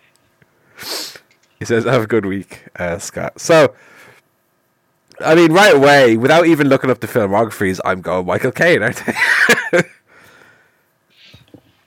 um, okay, let's take a little look. Sam Neill. I know Sam Neill was in a little. Um, little TV show called Alcatraz. If any, I don't know if anyone remembers that show, uh, which really didn't even get off the ground. I think it went for one series. It had that uh, that big fat lad off Lost in it. Um, so Sam Neill, let's see what he's been in. Uh, Jurassic Park, obviously. The Piano, The Jungle Book, the 1994 version, not the good version. Um, Event Horizon, of course, as Scott said. Bicentennial Man. Uh, Jurassic Park 3. He was in a load of other movies I've never seen. Mm. Daybreakers, he was in. Uh, Escape Plan. right. He's in Escape Plan? What? I don't remember him being in that. Okay, he's in Escape Plan apparently, which is a big, uh, a big thumbs up from me. He's in Thor Ragnarok, by the way, uh, in a cameo. Which uh, I haven't seen Thor Ragnarok yet, but it's been getting very good reviews. Uh, Lance Hendrickson. Lance Henriksen is. Let's see what you've been in. Uh, Aliens, obviously. The Terminator. Uh, he was in The Omen 2. He's in The Godfather Part 2 as an FBI agent. So that's kind of a little unofficial, uh, you know, cap there. Uh, he was in Dog Day Afternoon as well, uh, which is also a very good movie. Um, the Terminator, as we said. Uh, Alien 3, Super Mario Bros. uh, Scream 3. Alien v Predator, which is not a very good movie. He was in back to back. He was in Abominable, and then he was in Sasquatch Mountain. Now I know I've never seen Sasquatch Mountain, but that sounds like a hell of a movie. Uh, he was in a couple of uh, well, I'm assuming here are knockoff movies. The Da Vinci Treasure he was in, and he was in Never heard of it. Pirates of Treasure Island, which came out right around the same time as Pirates of the Caribbean. Uh, not that I'm making any kind of connection there. Um, and he was in. Oh my god, he was in that one movie, Monster Brawl. That was the um, the wrestling movie with like um, all the monsters in it, wasn't it? Who was in that movie? Kevin Nash was in that movie. Um, Lance Henriksen in that as well. Uh, no, I think I'm to have to go Michael Caine here, as as as as much as Sam Neill and Lance Henriksen put up a fight here. I think it'd be much more if we were to swap out Sam Neill for someone like Jeff Goldblum, and maybe Lance Henriksen for I mean the the the best supporting actor of all time, John Goodman. We probably would have a little bit more of a a battle here, but I would I would go I would go Michael Caine. Oh, yeah, Caine. Caine all the way. Go it's for gotta be Caine. Caine. Gotta be Caine. That's gotta be Caine. We've Yeah. definitely made that joke. I don't know how many times. You're only supposed to open the hell the cell door. You're only supposed to rip the bloody door off. Right, let's move on to uh, the wrestling portion of the show now. Quite a little bit of news to get through, and then we'll obviously talk about TLC uh, from last week. So WWE Yes. WWE announced today the releases of three superstars. Have you heard about this, Joe? Uh, yeah, I have. Uh, I thought it was going to be. A, I thought that'd be a good little quiz if one of the three of us hadn't heard about it, because I only came across it even in the few uh, few minutes before we started going on the air. Um, Yeah. be a good little guess, little, little quiz, wouldn't it? Who do you think the three people they uh, they released would be? Um, John Cena. Uh, John Cena, Vince McMahon, and Triple H have all been released. Wow. Uh, no, it's uh, Darren Young, Oh no. who I haven't seen in uh, two years. Yeah. Honestly, I think I think these are all fairly standard, with the possible exception of Emma. Emma, who was on the pay per view last week, and on Raw. Yeah, so it is Emma, Darren Young, and Summer Rae. WWE wishes Remember them. when all the uh, best. remember when Darren Young came out and they did all the PR for it? Yeah, Yeah. Did he even wrestle and he another was match Never since then? seen again. Ooh, you're not on telly anymore. Thanks for the good PR though. yeah. I mean, the the last thing I remember about Darren Young was that he was doing the thing with um with Bob Backlund. Do you even remember that? Yeah, yeah. That little thing, and then they just kind of yeah, he just kind of faded away. I don't remember. That like yeah, that went like nowhere. I don't even think that. Yeah, I can't. I there was a culmination. I can't remember what it was, and, and that was it. It was it was off TV. Great. Uh, Um, so so Darren Young, I mean that's that's no real loss. I mean he hasn't been used in forever. Summer Rae is a curious one because she's kind of one of those people that a lot of people are like always clamoring for her to get a push. And I feel like she's done decently well every time they've tried, even with horrendous material like the Rusev uh, angle. Um, so I definitely feel there's maybe a little bit of um, potential there that was not fully utilized. But uh, I, for uh, for whatever reason, they've just never properly gotten behind her. I don't know what the issue is. Um, I'll be curious to see what, if anything, she does outside of WWE. Um, yeah, I don't know. Yeah, I mean, I I think uh, Emma was probably the best of the bunch of them. I, I don't think that Darren Young or, or Summer Rae were were particularly good. Um, so not a huge loss. Seemed like uh, seemed like you'd always see Emma and Summer Rae, like f- obviously not in the ring, but like they'd forever be like photographed together, and I don't know whether they're close friends or whatever, but they're both gone now, and then Darren Young also. Could The uh, the Emma thing to me kind of felt inevitable when when they ditched the Emma Emmalina thing. Yeah, And like, okay, it seems obvious that she like this was the solitary bone they threw her after not pushing her for the longest time, and it was shite. And I think she knew it was shite, and I think she didn't want to do it. And I think that's probably why they binned it immediately and forgot about it. And uh, once once you've kind of reached that point where they don't where they don't give you anything for the longest time, and then you're not um, you're not sort of happy with what they give you, I think they most likely gave up. Um, so I'm kind of surprised it took this long. I'm also surprised that they did it now after they just started to give her a little bit of a push. Um, but who knows what their internal logic is? I'm sure. I'm sure there's more to. Uh, I'm sure there'll be more to this in the coming days and weeks, no doubt. Um, but uh, yeah, uh, interesting developments. Darren Young. I don't know if we'll ever see that name again. I'm sure he will work some indies. I don't know that he's going to be working your uh, your Well, prestige indies. Your your just you wait your- until until Vendetta this weekend, Barry, when they Oh, announce God. when they announce Darren Scotty Young's Davis versus Darren Young. He's the mystery man. um, yeah, that would be something else. Yeah, I, I don't know that because he he is honestly I feel like Summer Rae and Emma have more of a clamoring fan base going, oh please push this person than he does. Um, like I I never hear anyone say, oh I wish they would push.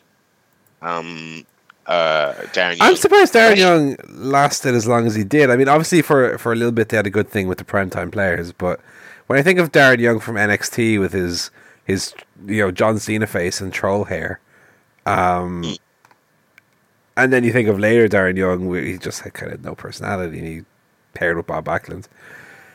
Yeah, I don't feel like there was there was a lot more they could really do with Darren Young. He, ne- I don't think he ever really connected on on any level. Um, so that's unfortunate. Um, Emma, like I said, I thought Emma was, was pretty good actually, and again, they just couldn't couldn't really find anything for her to do, or maybe she just wasn't reliable enough. And uh, Rae, yeah, I don't know if Rae ever had ever had a peak or or or any ever, ever really had any chance going anywhere. Uh, Um, also, linked to this story, NXT superstar Lio Rush uh, tweeted, in my opinion, somewhat innocuously. I guess these are the things that happen when you're not truly ready for at WWE Oscar with a clown face. Because obviously that's Oscar's whole catchphrase, right? Nobody is ready for Oscar. yeah. Um, and and the, the WWE and NXT rosters have been losing their minds about this tweet. Yeah, I, I thought the tweet was dumb, and I, I know that he was. He's always um, putting his foot in his mouth. He's a bit of a dipshit, truth be told. So I was, I was. A lot of people were wondering when. How is he gonna- long will it take? how long will he last before he does something like this? So it was stupid, but I do think like the all right, all the melting down about it, I think was a, li- a little much. Even though I do think he, you know, he did deserve to be smacked on the bum, if truth be told, for for for making light of you know someone basically losing their job, especially like Make him- it's about. So go What? on. So go on. No, no, go ahead. I was just gonna say, make him eat one of those one chip challenge chips as a punishment. Um, It's funny. uh, Yeah. All the people who've kind of come out about it from like very low NXT guys all the way up to like I saw Bray Wyatt tweeted about it, and uh, yeah, a lot of negativity towards Lio Rush, uh, very publicly as well from uh, from the WWE roster. So uh, good luck to you. Maybe uh, maybe get off Twitter for a little while. He also tweeted a, a uh, an apology of sorts.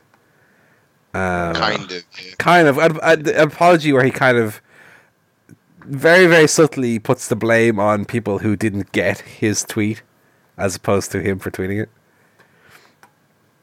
uh, he says uh, at the end of the day there's a certain level of respect within professional wrestlers in the sports and entertainment in all caps industry that is noted within peers, whatever that means. With that being said, uh, and then he does that thing where there's a space, then a comma, and then another space. Emma, I respect you and everything that you've done for our business. It saddens me that the uh, quote controversial tweet unquote got completely bro- blown out of proportion and looked at in a very insensitive way. Again, whatever that means. Uh, as yeah, a, it's like it's like sorry, sorry, you took offense type of thing. as a family man with a four year of son and expected another, I would never lack. I would never laugh or mock the fact of someone losing their their T H E R E job It's not a well written. Let's not give him a hard time for not for you know the spelling. because of how it can affect self person and their families. Whatever the situation may be regarding the release, full stop. You're an amazing performer and a respected athlete by yours truly. Oh, thanks. and I'm sure you will excel beyond expectations, which is kind of the meaning of the word excel, right? Um, to my fans who may have seen this as inappropriate, as well as Emma's fans, I apologize, and I love you all, regardless of the responses. On behalf, full stop, on behalf of myself and the WWE, good luck. So he's speaking on behalf of WWE now as well. Um, That was so funny. It's like on behalf of WWE, good luck. I was like, oh, damn. Oh, it's genius. he is only 22, in Oh, no. fairness. Um, so it won't, be, I'm- it won't be too hard on them. I was more more laughing at that for the comedy of it rather than to make any. I don't know how to go at him. It's just kind of funny. Uh, I think he deleted as well the original tweet. It's, it's, I don't see it on his Twitter account anymore, so he must have deleted it. Um, so there you go. How long has it been since Triple H tweeted the picture of himself on Lio Rush? Uh, Thirteen days. Okay, that might be a new record. The one where it looks like Lio's going to his Debs. Looks like his dad is sending him off to the devs. Why don't we get a photo together before you go off? Oh man, brilliant stuff. uh, in other news, Jeff Jarrett's gone to rehab for the old uh, boozing. Uh, I saw this in the week that he uh, he had attended the the show in Canada, and I saw the video of it as well, where he was in no condition to perform. Kind of reminded me of um, one of the worst things I think I've ever seen in wrestling. Is you, I'm sure you guys both remember the video of Scott Hall that one time, um, where he could uh, barely stand up. And we've had reports of the you know the last uh, couple of months, I would say now, of Jeff Jarrett having some kind of alcohol related dependency issues. So it's good. It's good to see him finally uh, do something about it, as opposed to you know bumble his way. I would say through one mistake after another. And it's funny because this all this all kind of pairs up timeline timeline wise with uh, the whole TNA GFW thing. It's just a very weird time for that whole deal to come to get together. At the same time Jeff Jarrett is kind of battling this addiction. Because if I'm not mistaken he was kind of on Impact TV at the time right? He was like kind of all over that. Yeah, very very yeah. weird. Uh, and he, but he had he had some in ring uh, mishaps in AAA earlier this year. So yeah, I guess it's an ongoing thing. The video is kind of sad. I don't think it's as bad as like the Scott Hall thing, but like it's it's, it's no the Scott rough. Hall thing is one of the worst things up there with Yeah, that that was Jake. Jake Roberts and Beyond the Mat it's kind of yeah, those those are situations where like God, what, what's up with these promoters? How desperate are they to to you know make sure the fans see the person they paid for? You know, but um, but anyway, yeah, it's it's sad. Uh, so he has gone to rehab, uh, and for and interestingly enough, it's um WWE uh, assisted yeah rehab. This is this kind of the first Which Je- is- Jeff Jarrett WWE link since the whole Chyna deal went down eighteen Literally, years ago. yeah, I, I believe literally the first interaction they've had. That I, that I know of since 1999. I don't even. I still think to this day they're probably not on speaking terms. Um, it's to my knowledge. Um, Well, kudos Well, to WWE for still, you know, helping them out. Uh, they, they they could very easily could have said, you know, no, to Jeff Jarrett because of their history. Yeah, so if for those of you who don't recall, that WWE does have a program you know, part of their wellness program, kind of one of their PR things. Although, to be fair, they, they didn't announce this. This was a this came out on I think Pro Wrestling Sheet. Uh, this so this was a, a news site broke this, not WWE. So I'll cut them a bit of slack there. Um, they have a program where if you have ever been under contract to them and you need to go to rehab for whatever reason, they will uh, they will fund your your rehab. Obviously, they don't they don't cover you know your lifetime of like medical expenses or anything to do with that. But if it is a, a rehab related thing, they will they will fund your rehab, which is interesting. First of all, that, like you said, that they did it for him. Also, not to listen, I don't want to pry or, or judge any any aspect of this decision, but I I wasn't of the belief that like Jeff Jarrett like needed money for rehab. You know what I mean? Where's all his gold gone?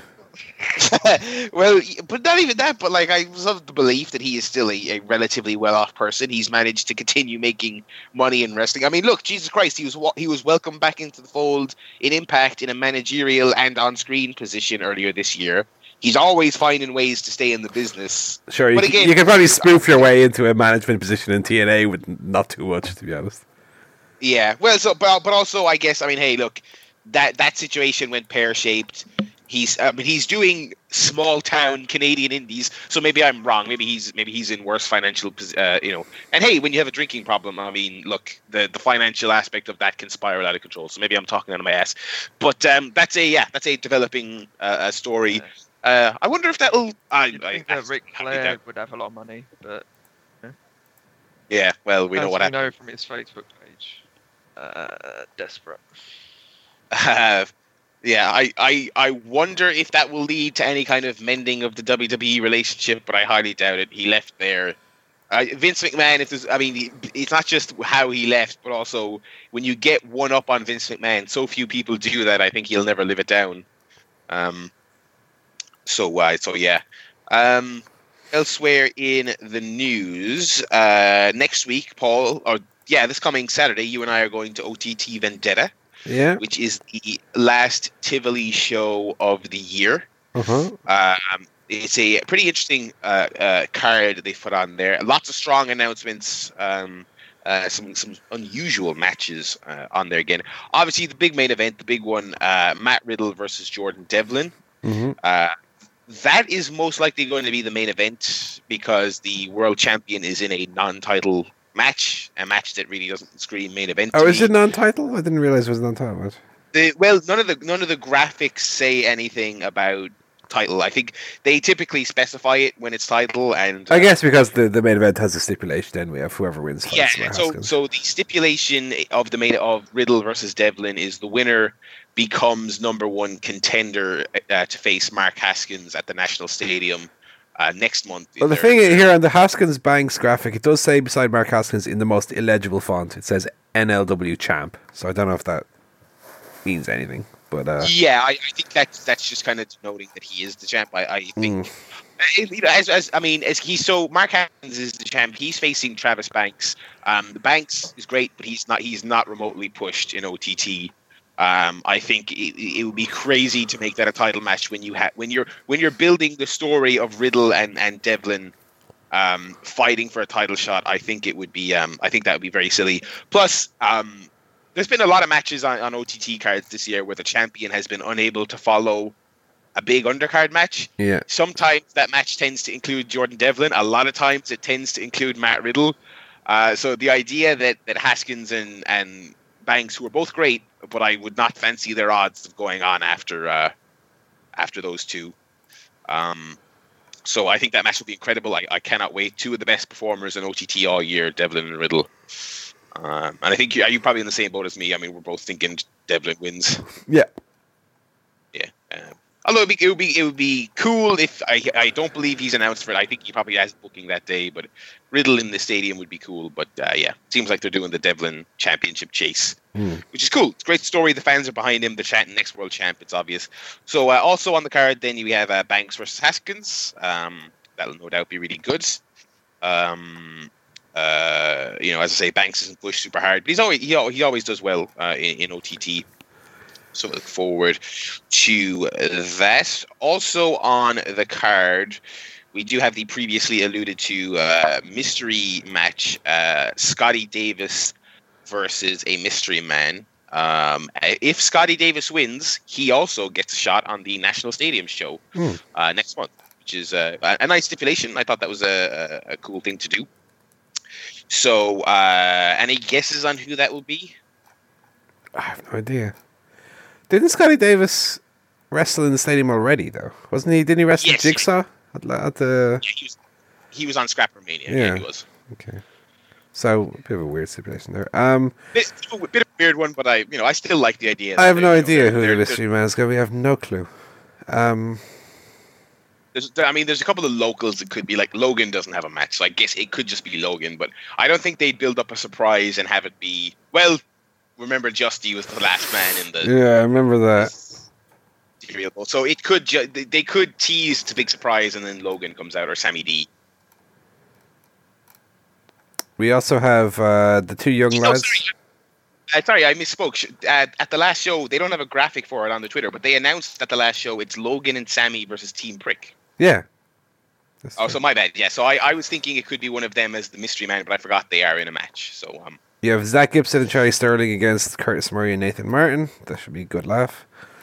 Uh, great. Yeah, I'm, I'm wondering where Charlie Sterling was. We haven't seen him in a bit. He's, Yeah. uh, he's great. And then they announced two more matches in the last few days, which I was kind of mystified by. Uh, Martina, the the women's champ, against Lana Austin, who I've I've never heard of.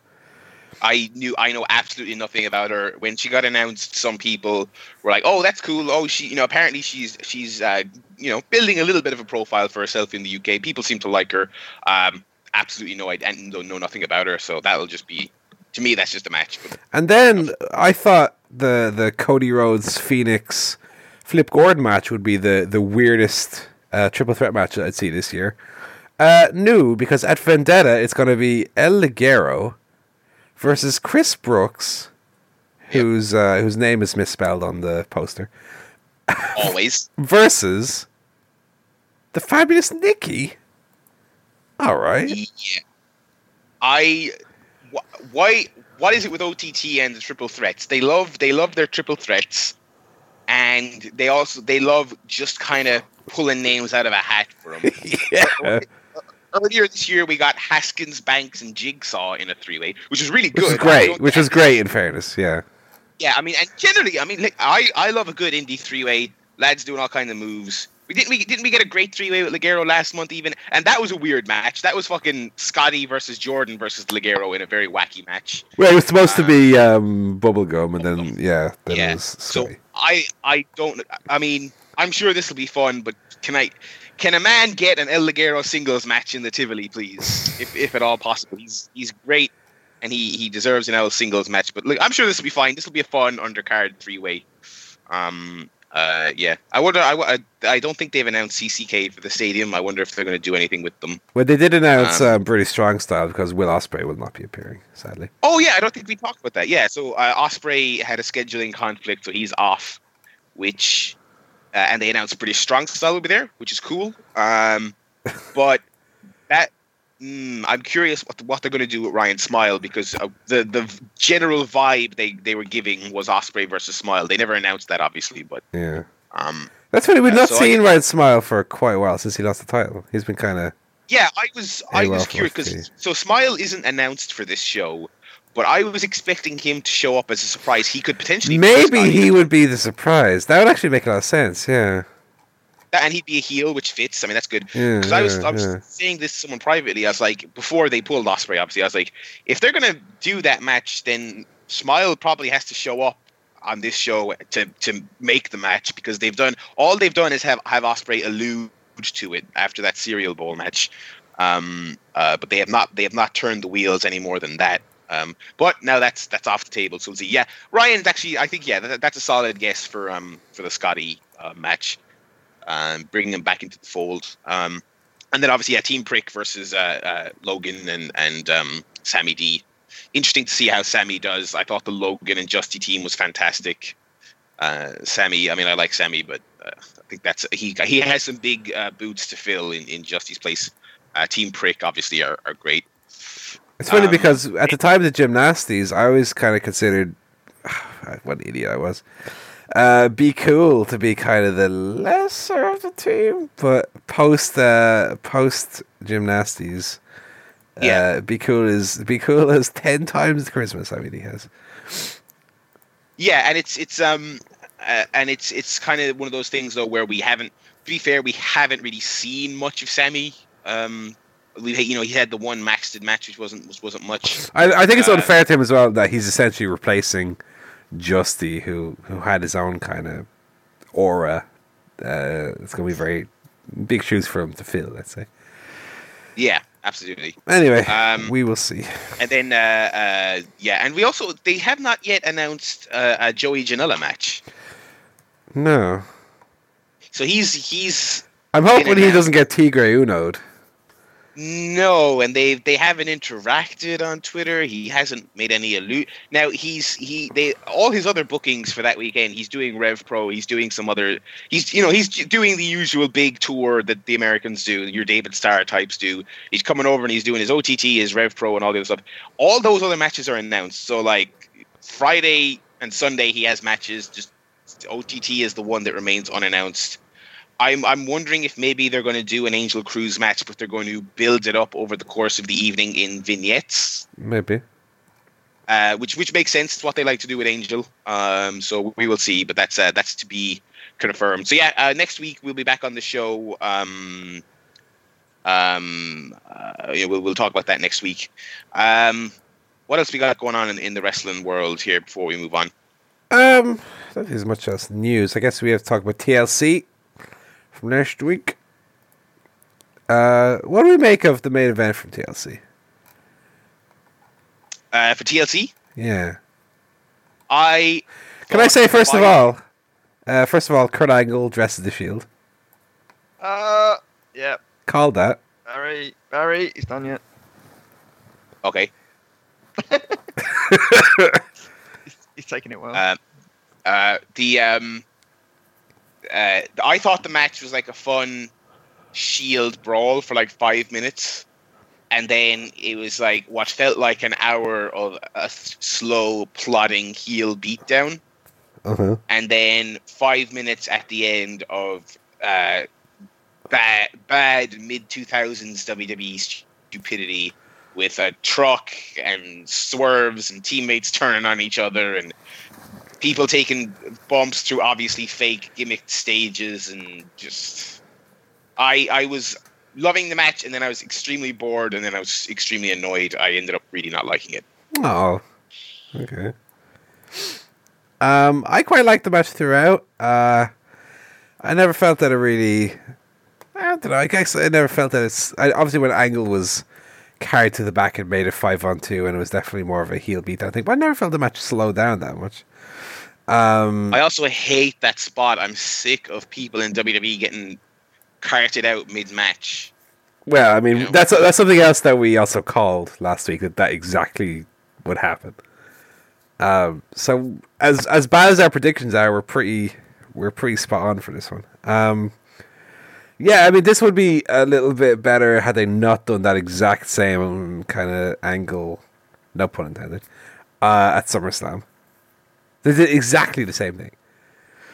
Um, I'm amazed Angle did as much as he did, because he was taking. Yeah. He took a power slam on the outside through a table.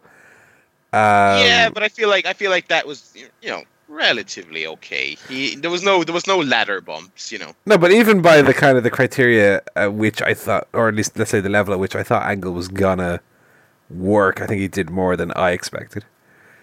There wasn't a lot of, to be fair, there wasn't a lot of TLC to the match. It was just a a, a hardcore match for all intents and purposes. Right? I know that they used a couple of tables and there was obviously chairs, but I can't remember too many ladder spots.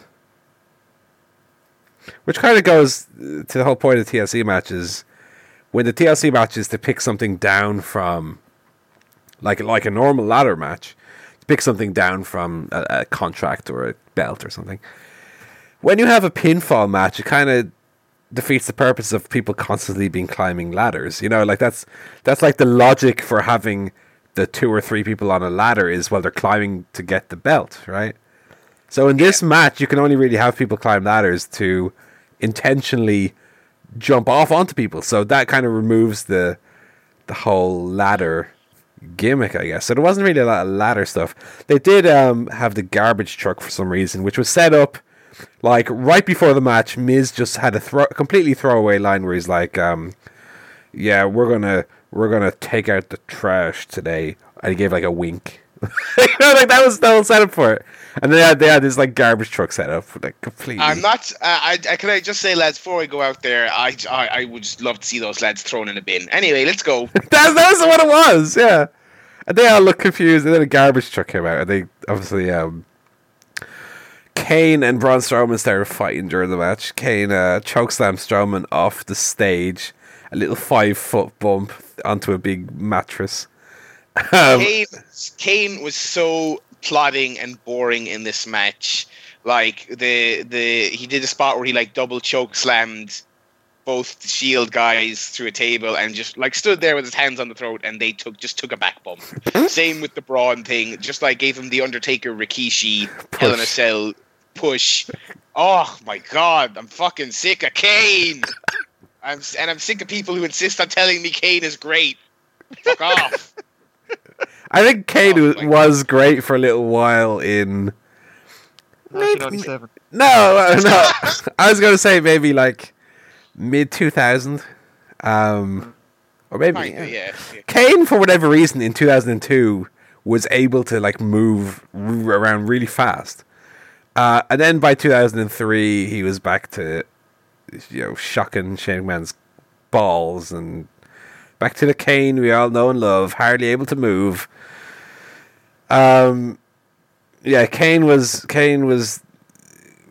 First of all, I don't know if you guys noticed, right? Kane's wig was way bunched up on his head. He looked like he looked like he had a like a woman's hairdo, like properly like yeah, it's weird. Done. like, I don't know. he had his hair did. He didn't look like normal sweaty man Kane. Excuse me, and you could see excuse me. You could see his like the, the, his little short hair at the back. Like the wig was not on properly at all.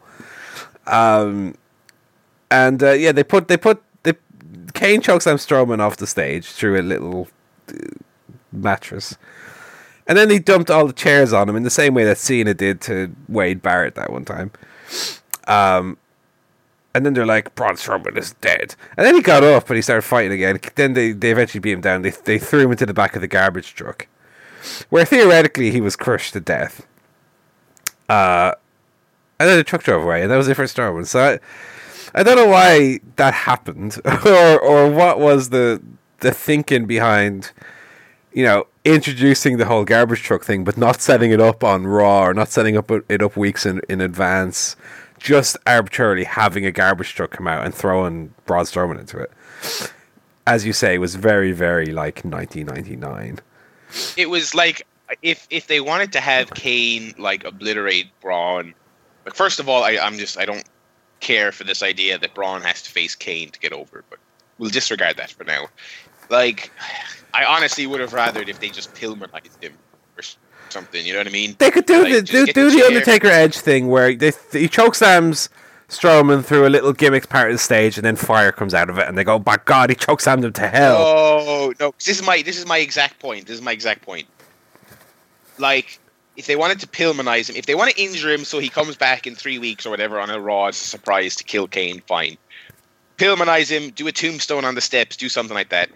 Just, I, I think Braun is not the type of person people want to see in the cartoon shit, getting thrown into, getting trapped, not even just thrown into the van, but like they acted like he was being obliterated by the compactor. Like fucking, give me a break. And, and like likewise with the fire, like no fire, no death, no death angles. Like, oh god, I understand he needs to because like he's basically a babyface now, I guess, and he needs to. They need to get some heat on him. But the irony of, of, of what you're saying as well is that they did. I remember they did exactly as you're saying a pill a Pillmanizing angle in the in the Kane um, Snitsky feud, which was like one of the most comical feuds where you could probably have someone come out and a put a baby in a garbage truck, whatever. But Snitsky, I remember, yeah, he put the cane on, he put the chair on Kane's neck, jumped on it, and Kane's larynx was busted or whatever it was. And then for this feud, they're like, oh, get, get the garbage truck out, throw Strowman in it. Um, I don't know. I think it's just a symptom of a symptom of Kane. Is that Kane always has to be involved in the Yeah. worst shite. And um, Do you know what I was thinking of the other day? By the way, go on. the Undertaker was found in a vegetative state. Can you imagine they, they actually did that?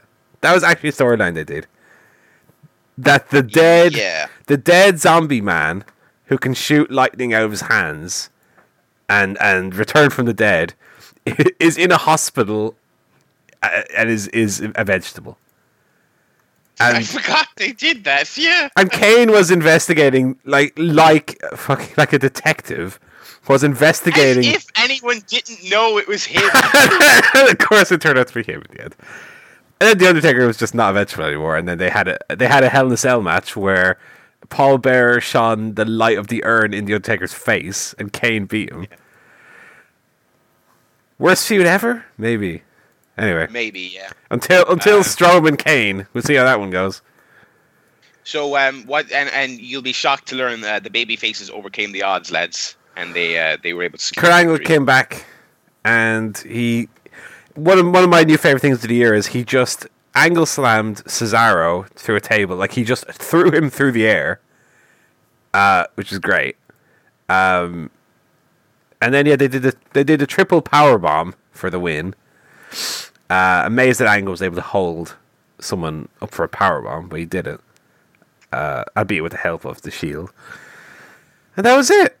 Um, it was kind of wacky as well because um, we talked in advance about how you know the whole Kurt Angle is on the the team thing, and then during during the match, Kurt Angle was just like beating people with chairs, and I'm like, this is a little unbecoming of the general manager, isn't it? Shouldn't he be okay? I, if I'm in the match, I'm in the match, but I, I kind of don't want to hurt any of my employees here. He was just whacking people with chairs. Well, that was that would be bad TV. What I'm getting at here is that none of this makes any sense. Uh, also, to be fair, it was already bad TV anyway, so I guess who cares? Did you watch any uh, other bits of the pay per view, or just that? Uh, I did, yeah. I watched. Uh, what did I watch? I watched the Asuka match. Uh huh. Uh, Which I- which was an Asuka match, in fairness. say what? It was just it was just a, a, a typical match. No, nothing. I I thought it was a I thought it was a fine opener. I thought it was a solid uh, solid match. I thought, and it, to be fair to Emma, who I mean, we were just talking about her earlier, um, she is just like fundamentally in terms of the basics, like she's such a solid wrestler. So you- so you know, Emma didn't go in She have to go in there with like I don't know like Emma, pardon me, Asuka didn't have to go in there with someone like clumsy like a Tamina or something like that who, who just who isn't very good. Uh, yeah. Um, so it was it was a solid match. A lot of people were up in arms about you know uh, should should Asuka just have come in and killed her. I mean, I look if it was me, I would have had the match go ten seconds, but I, I don't think it was any kind of um, big deal that she didn't. Uh, to me, it was a little bit like um, when they did Ziggler Nakamura when he came up to SmackDown, where they had a like a more or less standard match, where I Yeah. kind of felt like that it didn't serve anyone any good to do that. Like the match was fine, but I didn't come out of it thinking, "Wow, Asuka is the the next big thing." You know, it was just, "Oh, that was a match." Yeah, and I, I and I think I think that is a problem. I mean, I'm not like the sky is falling about it, but I do think she she came off as just a person on the roster, um, which is a bummer. Uh, but it's early days. We'll we'll see where Asuka goes. Um, the other thing I watched uh, was Finn versus AJ, yeah. Which was very much uh, a a really good match. I did not I didn't think it was excellent. I didn't think it was match of the year level. I think maybe if you're talking exclusively about WWE, I think it was maybe it was in their match of the year conversation. But honestly, I think they've had a pretty slow year. Yeah, Um, I go along with that. so I, I wouldn't- I wouldn't say there's um, a long list of WWE match of the year contenders to be honest. Um, but I mean that's just because the standards everywhere else are kind of way higher at the moment. So I, I thought this was good though, um, and uh, and um, you know it was solid. They, they had no story going in there, and they, they just told the story that they wanted to win. Good old pro wrestling, you know. and Balor got the uh, clean win over AJ. Yes, beginning beginning a big push for him. Uh, very Yeah. excited for, for where that goes. Um, which is good. Uh, yeah, so that was a really fun match. Um, what? Uh, so you watched the whole thing? Did you watch the whole show? I did. I watched the whole show from beginning to end. Any, any, other tidbits you wanted to touch on before we? Uh, Um, yeah, there was one segment uh, which actually they did twice, uh, where Elias Samson came out to play a song. Oh, yeah. he was doing his thing, and the, he was like the, the arena was dark, and he had the spotlight on him. Uh, and then and then uh, vegetables started landing on him, uh, like uh, lettuce and celery. Uh, it wasn't the Undertaker coming out of his vegetative state. Uh, it was the lights came out, and Jason Jordan would, was standing there in his ring gear with a shopping trolley full of vegetables. Um, it was one of the worst segments I've ever seen. Without without hyperbole, it was so lame. Um, I'm sure Vince McMahon found it hilarious that. but goddamn, he threw a celery at him. It, it was it was atrocious, and Jason Jordan is is sinking faster than the Titanic. Um, And yeah. I'll be honest, Ch- Chad Gable on the other show, I'm liking. You know, obviously they're not exactly you know main eventers, but you know the Shelton Benjamin team's all right. They, yeah, they're, they got a little heel edge to them now, which I, I quite like. Uh, Jason Jordan, good lord, this was this was the the the, dirt, the There dirt worst. I, I, I know most people agreed it was stupid, but I a few times I talked about how stupid it was, and there were people saying, "Oh, you know, you got it. This is you know." This is a big deal for him. They're tying him together with a with a main event star. I'm like, give me a give me a break. Give me a break. This this makes both him and Angle look stupid. Not even Like, not uh, forgetting the Kurt Angle stuff because there was no hint at all about the Kurt Angle stuff on this pay per view. But the fact that he was throwing like bananas at, at, the, another wrestler, this in, in, my mind, this was even worse than uh, than than Cena writing JBL as poopy on a limousine. This was even worse than that. In ter- in in lameness terms, this was even worse. Because then later in the show, Elias came out again to do his song. And guess what happened? Jason Jordan came out and threw vegetables at him again. They did the exact same segment twice, like an hour apart, and it was not good the first time, and was even uh, worse the second time when Jordan just came out again and pelted lettuce at him and waved at him like a child. Um, what else? Brian Kendrick, Jack Gallagher against Cedric Alexander and Swann was a, a very good uh, cruiserweight match. In fact, I quite liked all the cruiserweight matches on this show. Um, very, very good. Alexa Bliss, Mickie James was was fine. Uh, the the finish was kind of out of nowhere. Uh, Kalisto Enzo Amore had a had actually they had a, a fun little cruiserweight match. Enzo, uh, Enzo won the title with the uh, eat the feet, eat the foot, failure, eat the feet. Um, Oh yeah, I heard. I heard they swapped it back. That's hilarious. um, yeah, I feel like they just they do that too much with, with that title In, in, in general, they they bounce that belt around too much. But I think, uh, I I think it's also speculation, and I think it's probably fair that did they did they just put the belt on Kalisto to stick it to Neville? Maybe I don't know. I don't know. But yeah, it's very weird because they also you'd forget it's already a distant memory. But of course, Akira Tozawa won that belt this year For like a day, was it? for a, for literally for a day. I think he won it. No, he won it on a Raw, lost it back on a pay per view. Well, there you go. So, a couple of days. Um, Six days.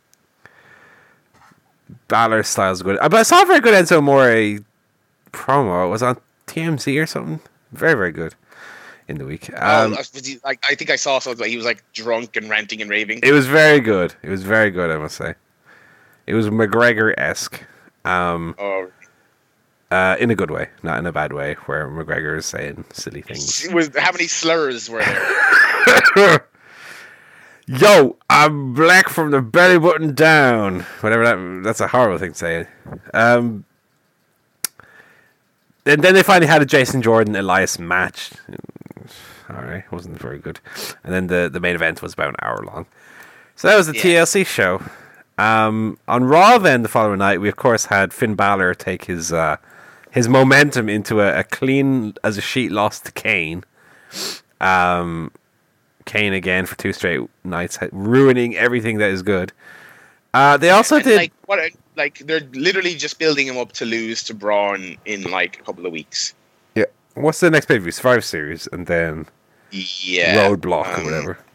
So like if you didn't see it, like you can't we can't really overstate like how much of a a jobbing this was because they were having a, a basic raw match. Kane was like working Finn over. Finn started his comeback. He did his big drop kick. He went to the top rope to do the coup de grace. Kane just stopped selling, stood up, yanked Finn off the rope, choke slammed him once, didn't pin him, just stood there looking evil, picked him back up, choke slammed him a second time, didn't pin him again, picked him back up a third time, choke slammed him, and then he pinned him and got the clean win. Like it, Finn didn't even get to kick out of one of the choke slams. Like he literally just took the three and lost. It But I guess such- the, the thinking behind it was probably something like, well, it actually makes him look strong that he took three choke slams to pin him. But the reality is is that they didn't sell that he would have been able to kick out after one. You know what I mean? It was Yeah. It, it, that wasn't the feeling that I got from what they were trying to do. Um, at the end of Raw, they had a, a big uh, SmackDown invasion where uh, Mm. baby faces and heels from SmackDown with Shane McMahon came out and laid waste to Raw in a, like a 20 minute segment where they just went backstage and beat everyone up. Um, there was one good bit where they went into a, a locker room and J- only Jason Jordan was in there. And of course, the first person from SmackDown who walked in the room was Chad Gable. And he went in and beat the shite out of Jason Jordan. I thought that was very, uh, very interesting. Um, Nakamura was also there, and I don't think I saw him throw a single kick or punch. He just went smiling from room to room. um, Uh, uh, Mojo was leading the he was leading the hunt. this was very transparent. Um, what this segment actually was was wrestlers try to get in the good books by doing this invasion thing really good. So you had people like Dillinger and and Mojo, like all up in in the in, in the camera going ah SmackDown. it was kind of silly. Um, uh, you had AJ Styles, who like half an hour before was teaming with the Shield. He was now beating their asses. Um, now the whole Raw SmackDown thing is kind of is kind of is kind of stupid because obviously they're the same company. But um, what I like in it too, and, and this is why I can kind of I can kind of buy into the storyline is is when you watch like football, you see uh, a player like Adebayor, uh, who used to play for Arsenal, right? Emmanuel Adebayor. He used to play for Arsenal and played for them for years, whatever, whatever. And eventually he moved to Manchester City. And when he played for Manchester City now, he scored a goal. This was, I don't know, 10 years ago. And then he ran the entire length of the pitch to slide and celebrate in front of his old Arsenal fans now for because he scored for his new team. So I feel like I, I think it's fine to have this kind of like Raw versus SmackDown thing where people you say, well, they were on Raw just a few months ago. Okay, well they they play for SmackDown now, so I can kind of accept on a certain level that that's the case. Uh, I thought the invasion uh, segment was very well done. Um, I quite like these segments where it feels like something important is happening, and this felt like one of them. Um, and then on SmackDown, there was no retaliation from Raw, which is very interesting. I thought that was interesting. Yeah, I guess they were like selling it. I guess. Yeah, I, I I like that they didn't just immediately the next night do the same segment again, but mirrored with Raw beating up SmackDown. I feel like it's that it's better that they kind of change it up again, because now what this means is next week on SmackDown there will be a little bit more of a will Raw show up this week vibe that they can kind of tease Yeah. a little bit more. So The only the, only, the one critic I like this a lot, and but one criticism I saw, and I think it's fair, is that there's there's no real motivation to do this. It's just like it's Survivor Series month, so we have to flip a switch. it's the same we have to thing as as we're having a Hell in Cell match now because it's Yeah. October. It's the exact same thing. Yeah. yeah. It's like why like what motivation? I mean, I guess like brand pride, right? Like they want to say that we're the best. But they, you know, but it's just like they, it, it never really feels like there's anything on the line. Well, on But, SmackDown, uh, Shane that was- McMahon, on SmackDown, Shane McMahon did actually give somewhat of a justification for this whole thing happening. Oh, yeah? Is- What they say? I can't remember exactly what he said, but it was something when when when he got the call from Raw to have AJ fill in. Um, let me see if I can find somewhere what he said. Um, uh, McMahon mentioned the upcoming Survivor Series and was insulted that Kurt Angle didn't think that SmackDown roster matched up to Raw. I'm sure no, but I'm sure he said something about how he got the call from from Kurt Angle and that something was said and that that's what tipped it off as as Raw was better and SmackDown SmackDown was inferior. Blah blah blah. There was there was some line that he said that actually to justify what happened on, on Raw that it wasn't just purely It's Survivor Series. Time to beat up people for no reason. Um, Yeah. can I say as So well, did, by the way, go on. just on the SmackDown side, um, Sami Zayn, since turning heel, has a whole like new lease on life. His his heel character is tremendous. Yeah, he's do- doing the like really. It's funny because they'd had those segments earlier in the year when he was a babyface, and it was obviously being done because someone didn't like him, where he was being like really obnoxious, aloof guy. Yeah, Um, and then that kind of became now- his babyface character. Yeah, oh, that's that's what I mean. It's like Yeah. they were they were doing it in a way where it wasn't to make him hated, but it was obviously someone got the idea in their head when they were writing it that hey, Sami Zayn's a bit of a aloof douchebag. Um, so, but now now that he actually is a heel, they've amped it up, and he's he's skanking extra hard as he walks to the ring like a dipshit. Um, it's it's funny, and it's it's it's um it. This is a new this is a whole new leaf for him. I don't know that other than some occasional flashes, I don't know that this is some. I don't know that he's ever had an extended period as a heel in his entire career. Um, so this is very, very interesting. Um, yeah, so it's it's good. Uh, and we should also mention that uh, with regards to the Raw versus SmackDown stuff, they did open Raw with the announcement of several matches. Um, some of which, so they're all, they're basically doing a women's Survivor Series match and a men's Survivor Series match. I think both of those will probably be pretty good. But they're also doing champion versus champion matches, and uh, these do not sound especially great. I think they're going to need to do some uh, some title changes to make these a little bit interesting. So the big one, obviously, is they made Brock versus Jinder official. Um, I don't think they're going to switch that match. I think I think both those guys are keeping the title for a long time. So that's that's just going to happen. And you know, and honestly, I think Jinder is winning that match as well. So um, so there's that. Um, they announced Baron Corbin versus The Miz. Uh, that to me feels like a match where they really need to swap the, the titles for, for one of those guys. Probably Baron because who gives a fuck about him? Um, I mean, who, who could possibly want to see that match, and who could care about these two really not liked heels going at it for you know for for nothing? Yeah. Uh, the other match was uh, Alexa Bliss versus Natalya. Uh, again, I think they could take the title off Natalya if they really had to. She's not good. It- it's, it's not. It's not something anyone wants to see. Uh, Alexa, I, I wouldn't take it off Alexa at all. I uh, she's she is a quality performer. She's someone they shouldn't they shouldn't be taking belts off her willy nilly. I think they should really be building her up to lose in in a, in a big match. Natalya, I mean, who really cares at this stage of the game? Uh, but I actually I, I think that one they'll just go ahead with it. Um, so there's that match, and then the one the one really great match they announced. I mean, Survivor Series doesn't look like a great card on paper right now, but they are doing the Shield, the two man Shield, Dean Ambrose versus Seth Roll- uh, and Seth Rollins rather versus the Usos. Yeah, that would be a hell of a match if they um, do which that. will probably be a fucking banger, And a clanger at the Rock. a clanger and a banger. Um, so so that I really look forward to that. I think that's going to be a great match. Uh, I, following the sickness we discussed last week on the show that caused them to switch up the TLC card, uh, no Roman Reigns on this show, um, and no, and he, I guess he could be on the Survivor Series team.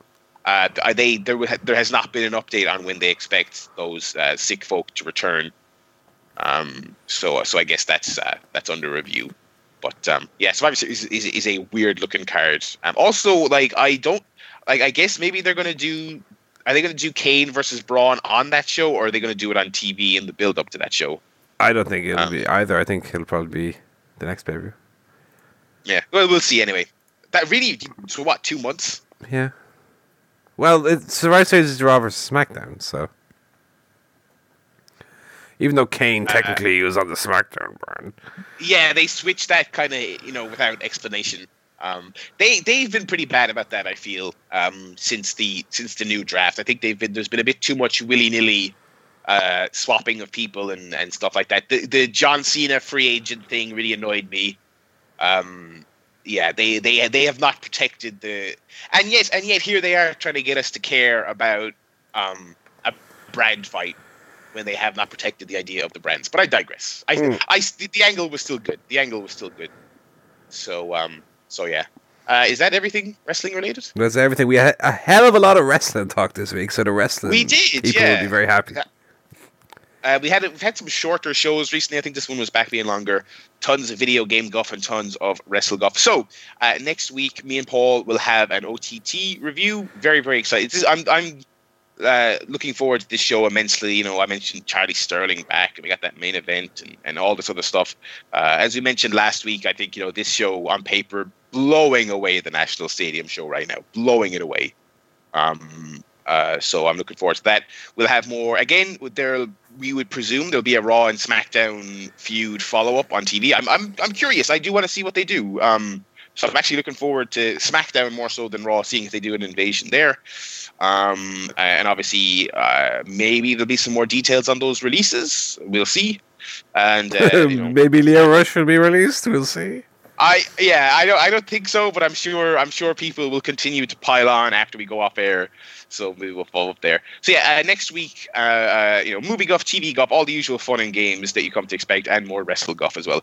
So um, we will be back next week. Uh, if uh, in the meantime, if you are celebrating Halloween on, on Tuesday, taking the wee ones out trick or treating or whatever you're doing, or going to a party, do have fun. Um, be spooky and all that jazz, but also be safe. Yeah, have a good time, be respectful, be nice to each other, and all that jazz. And uh, we'll be back next week with a, uh, uh, a, a, a, new show. Until then, it is goodbye from me, Barry Murphy. It is goodbye from Paul Griffin. Goodbye. It's goodbye Mr. Joe Towner.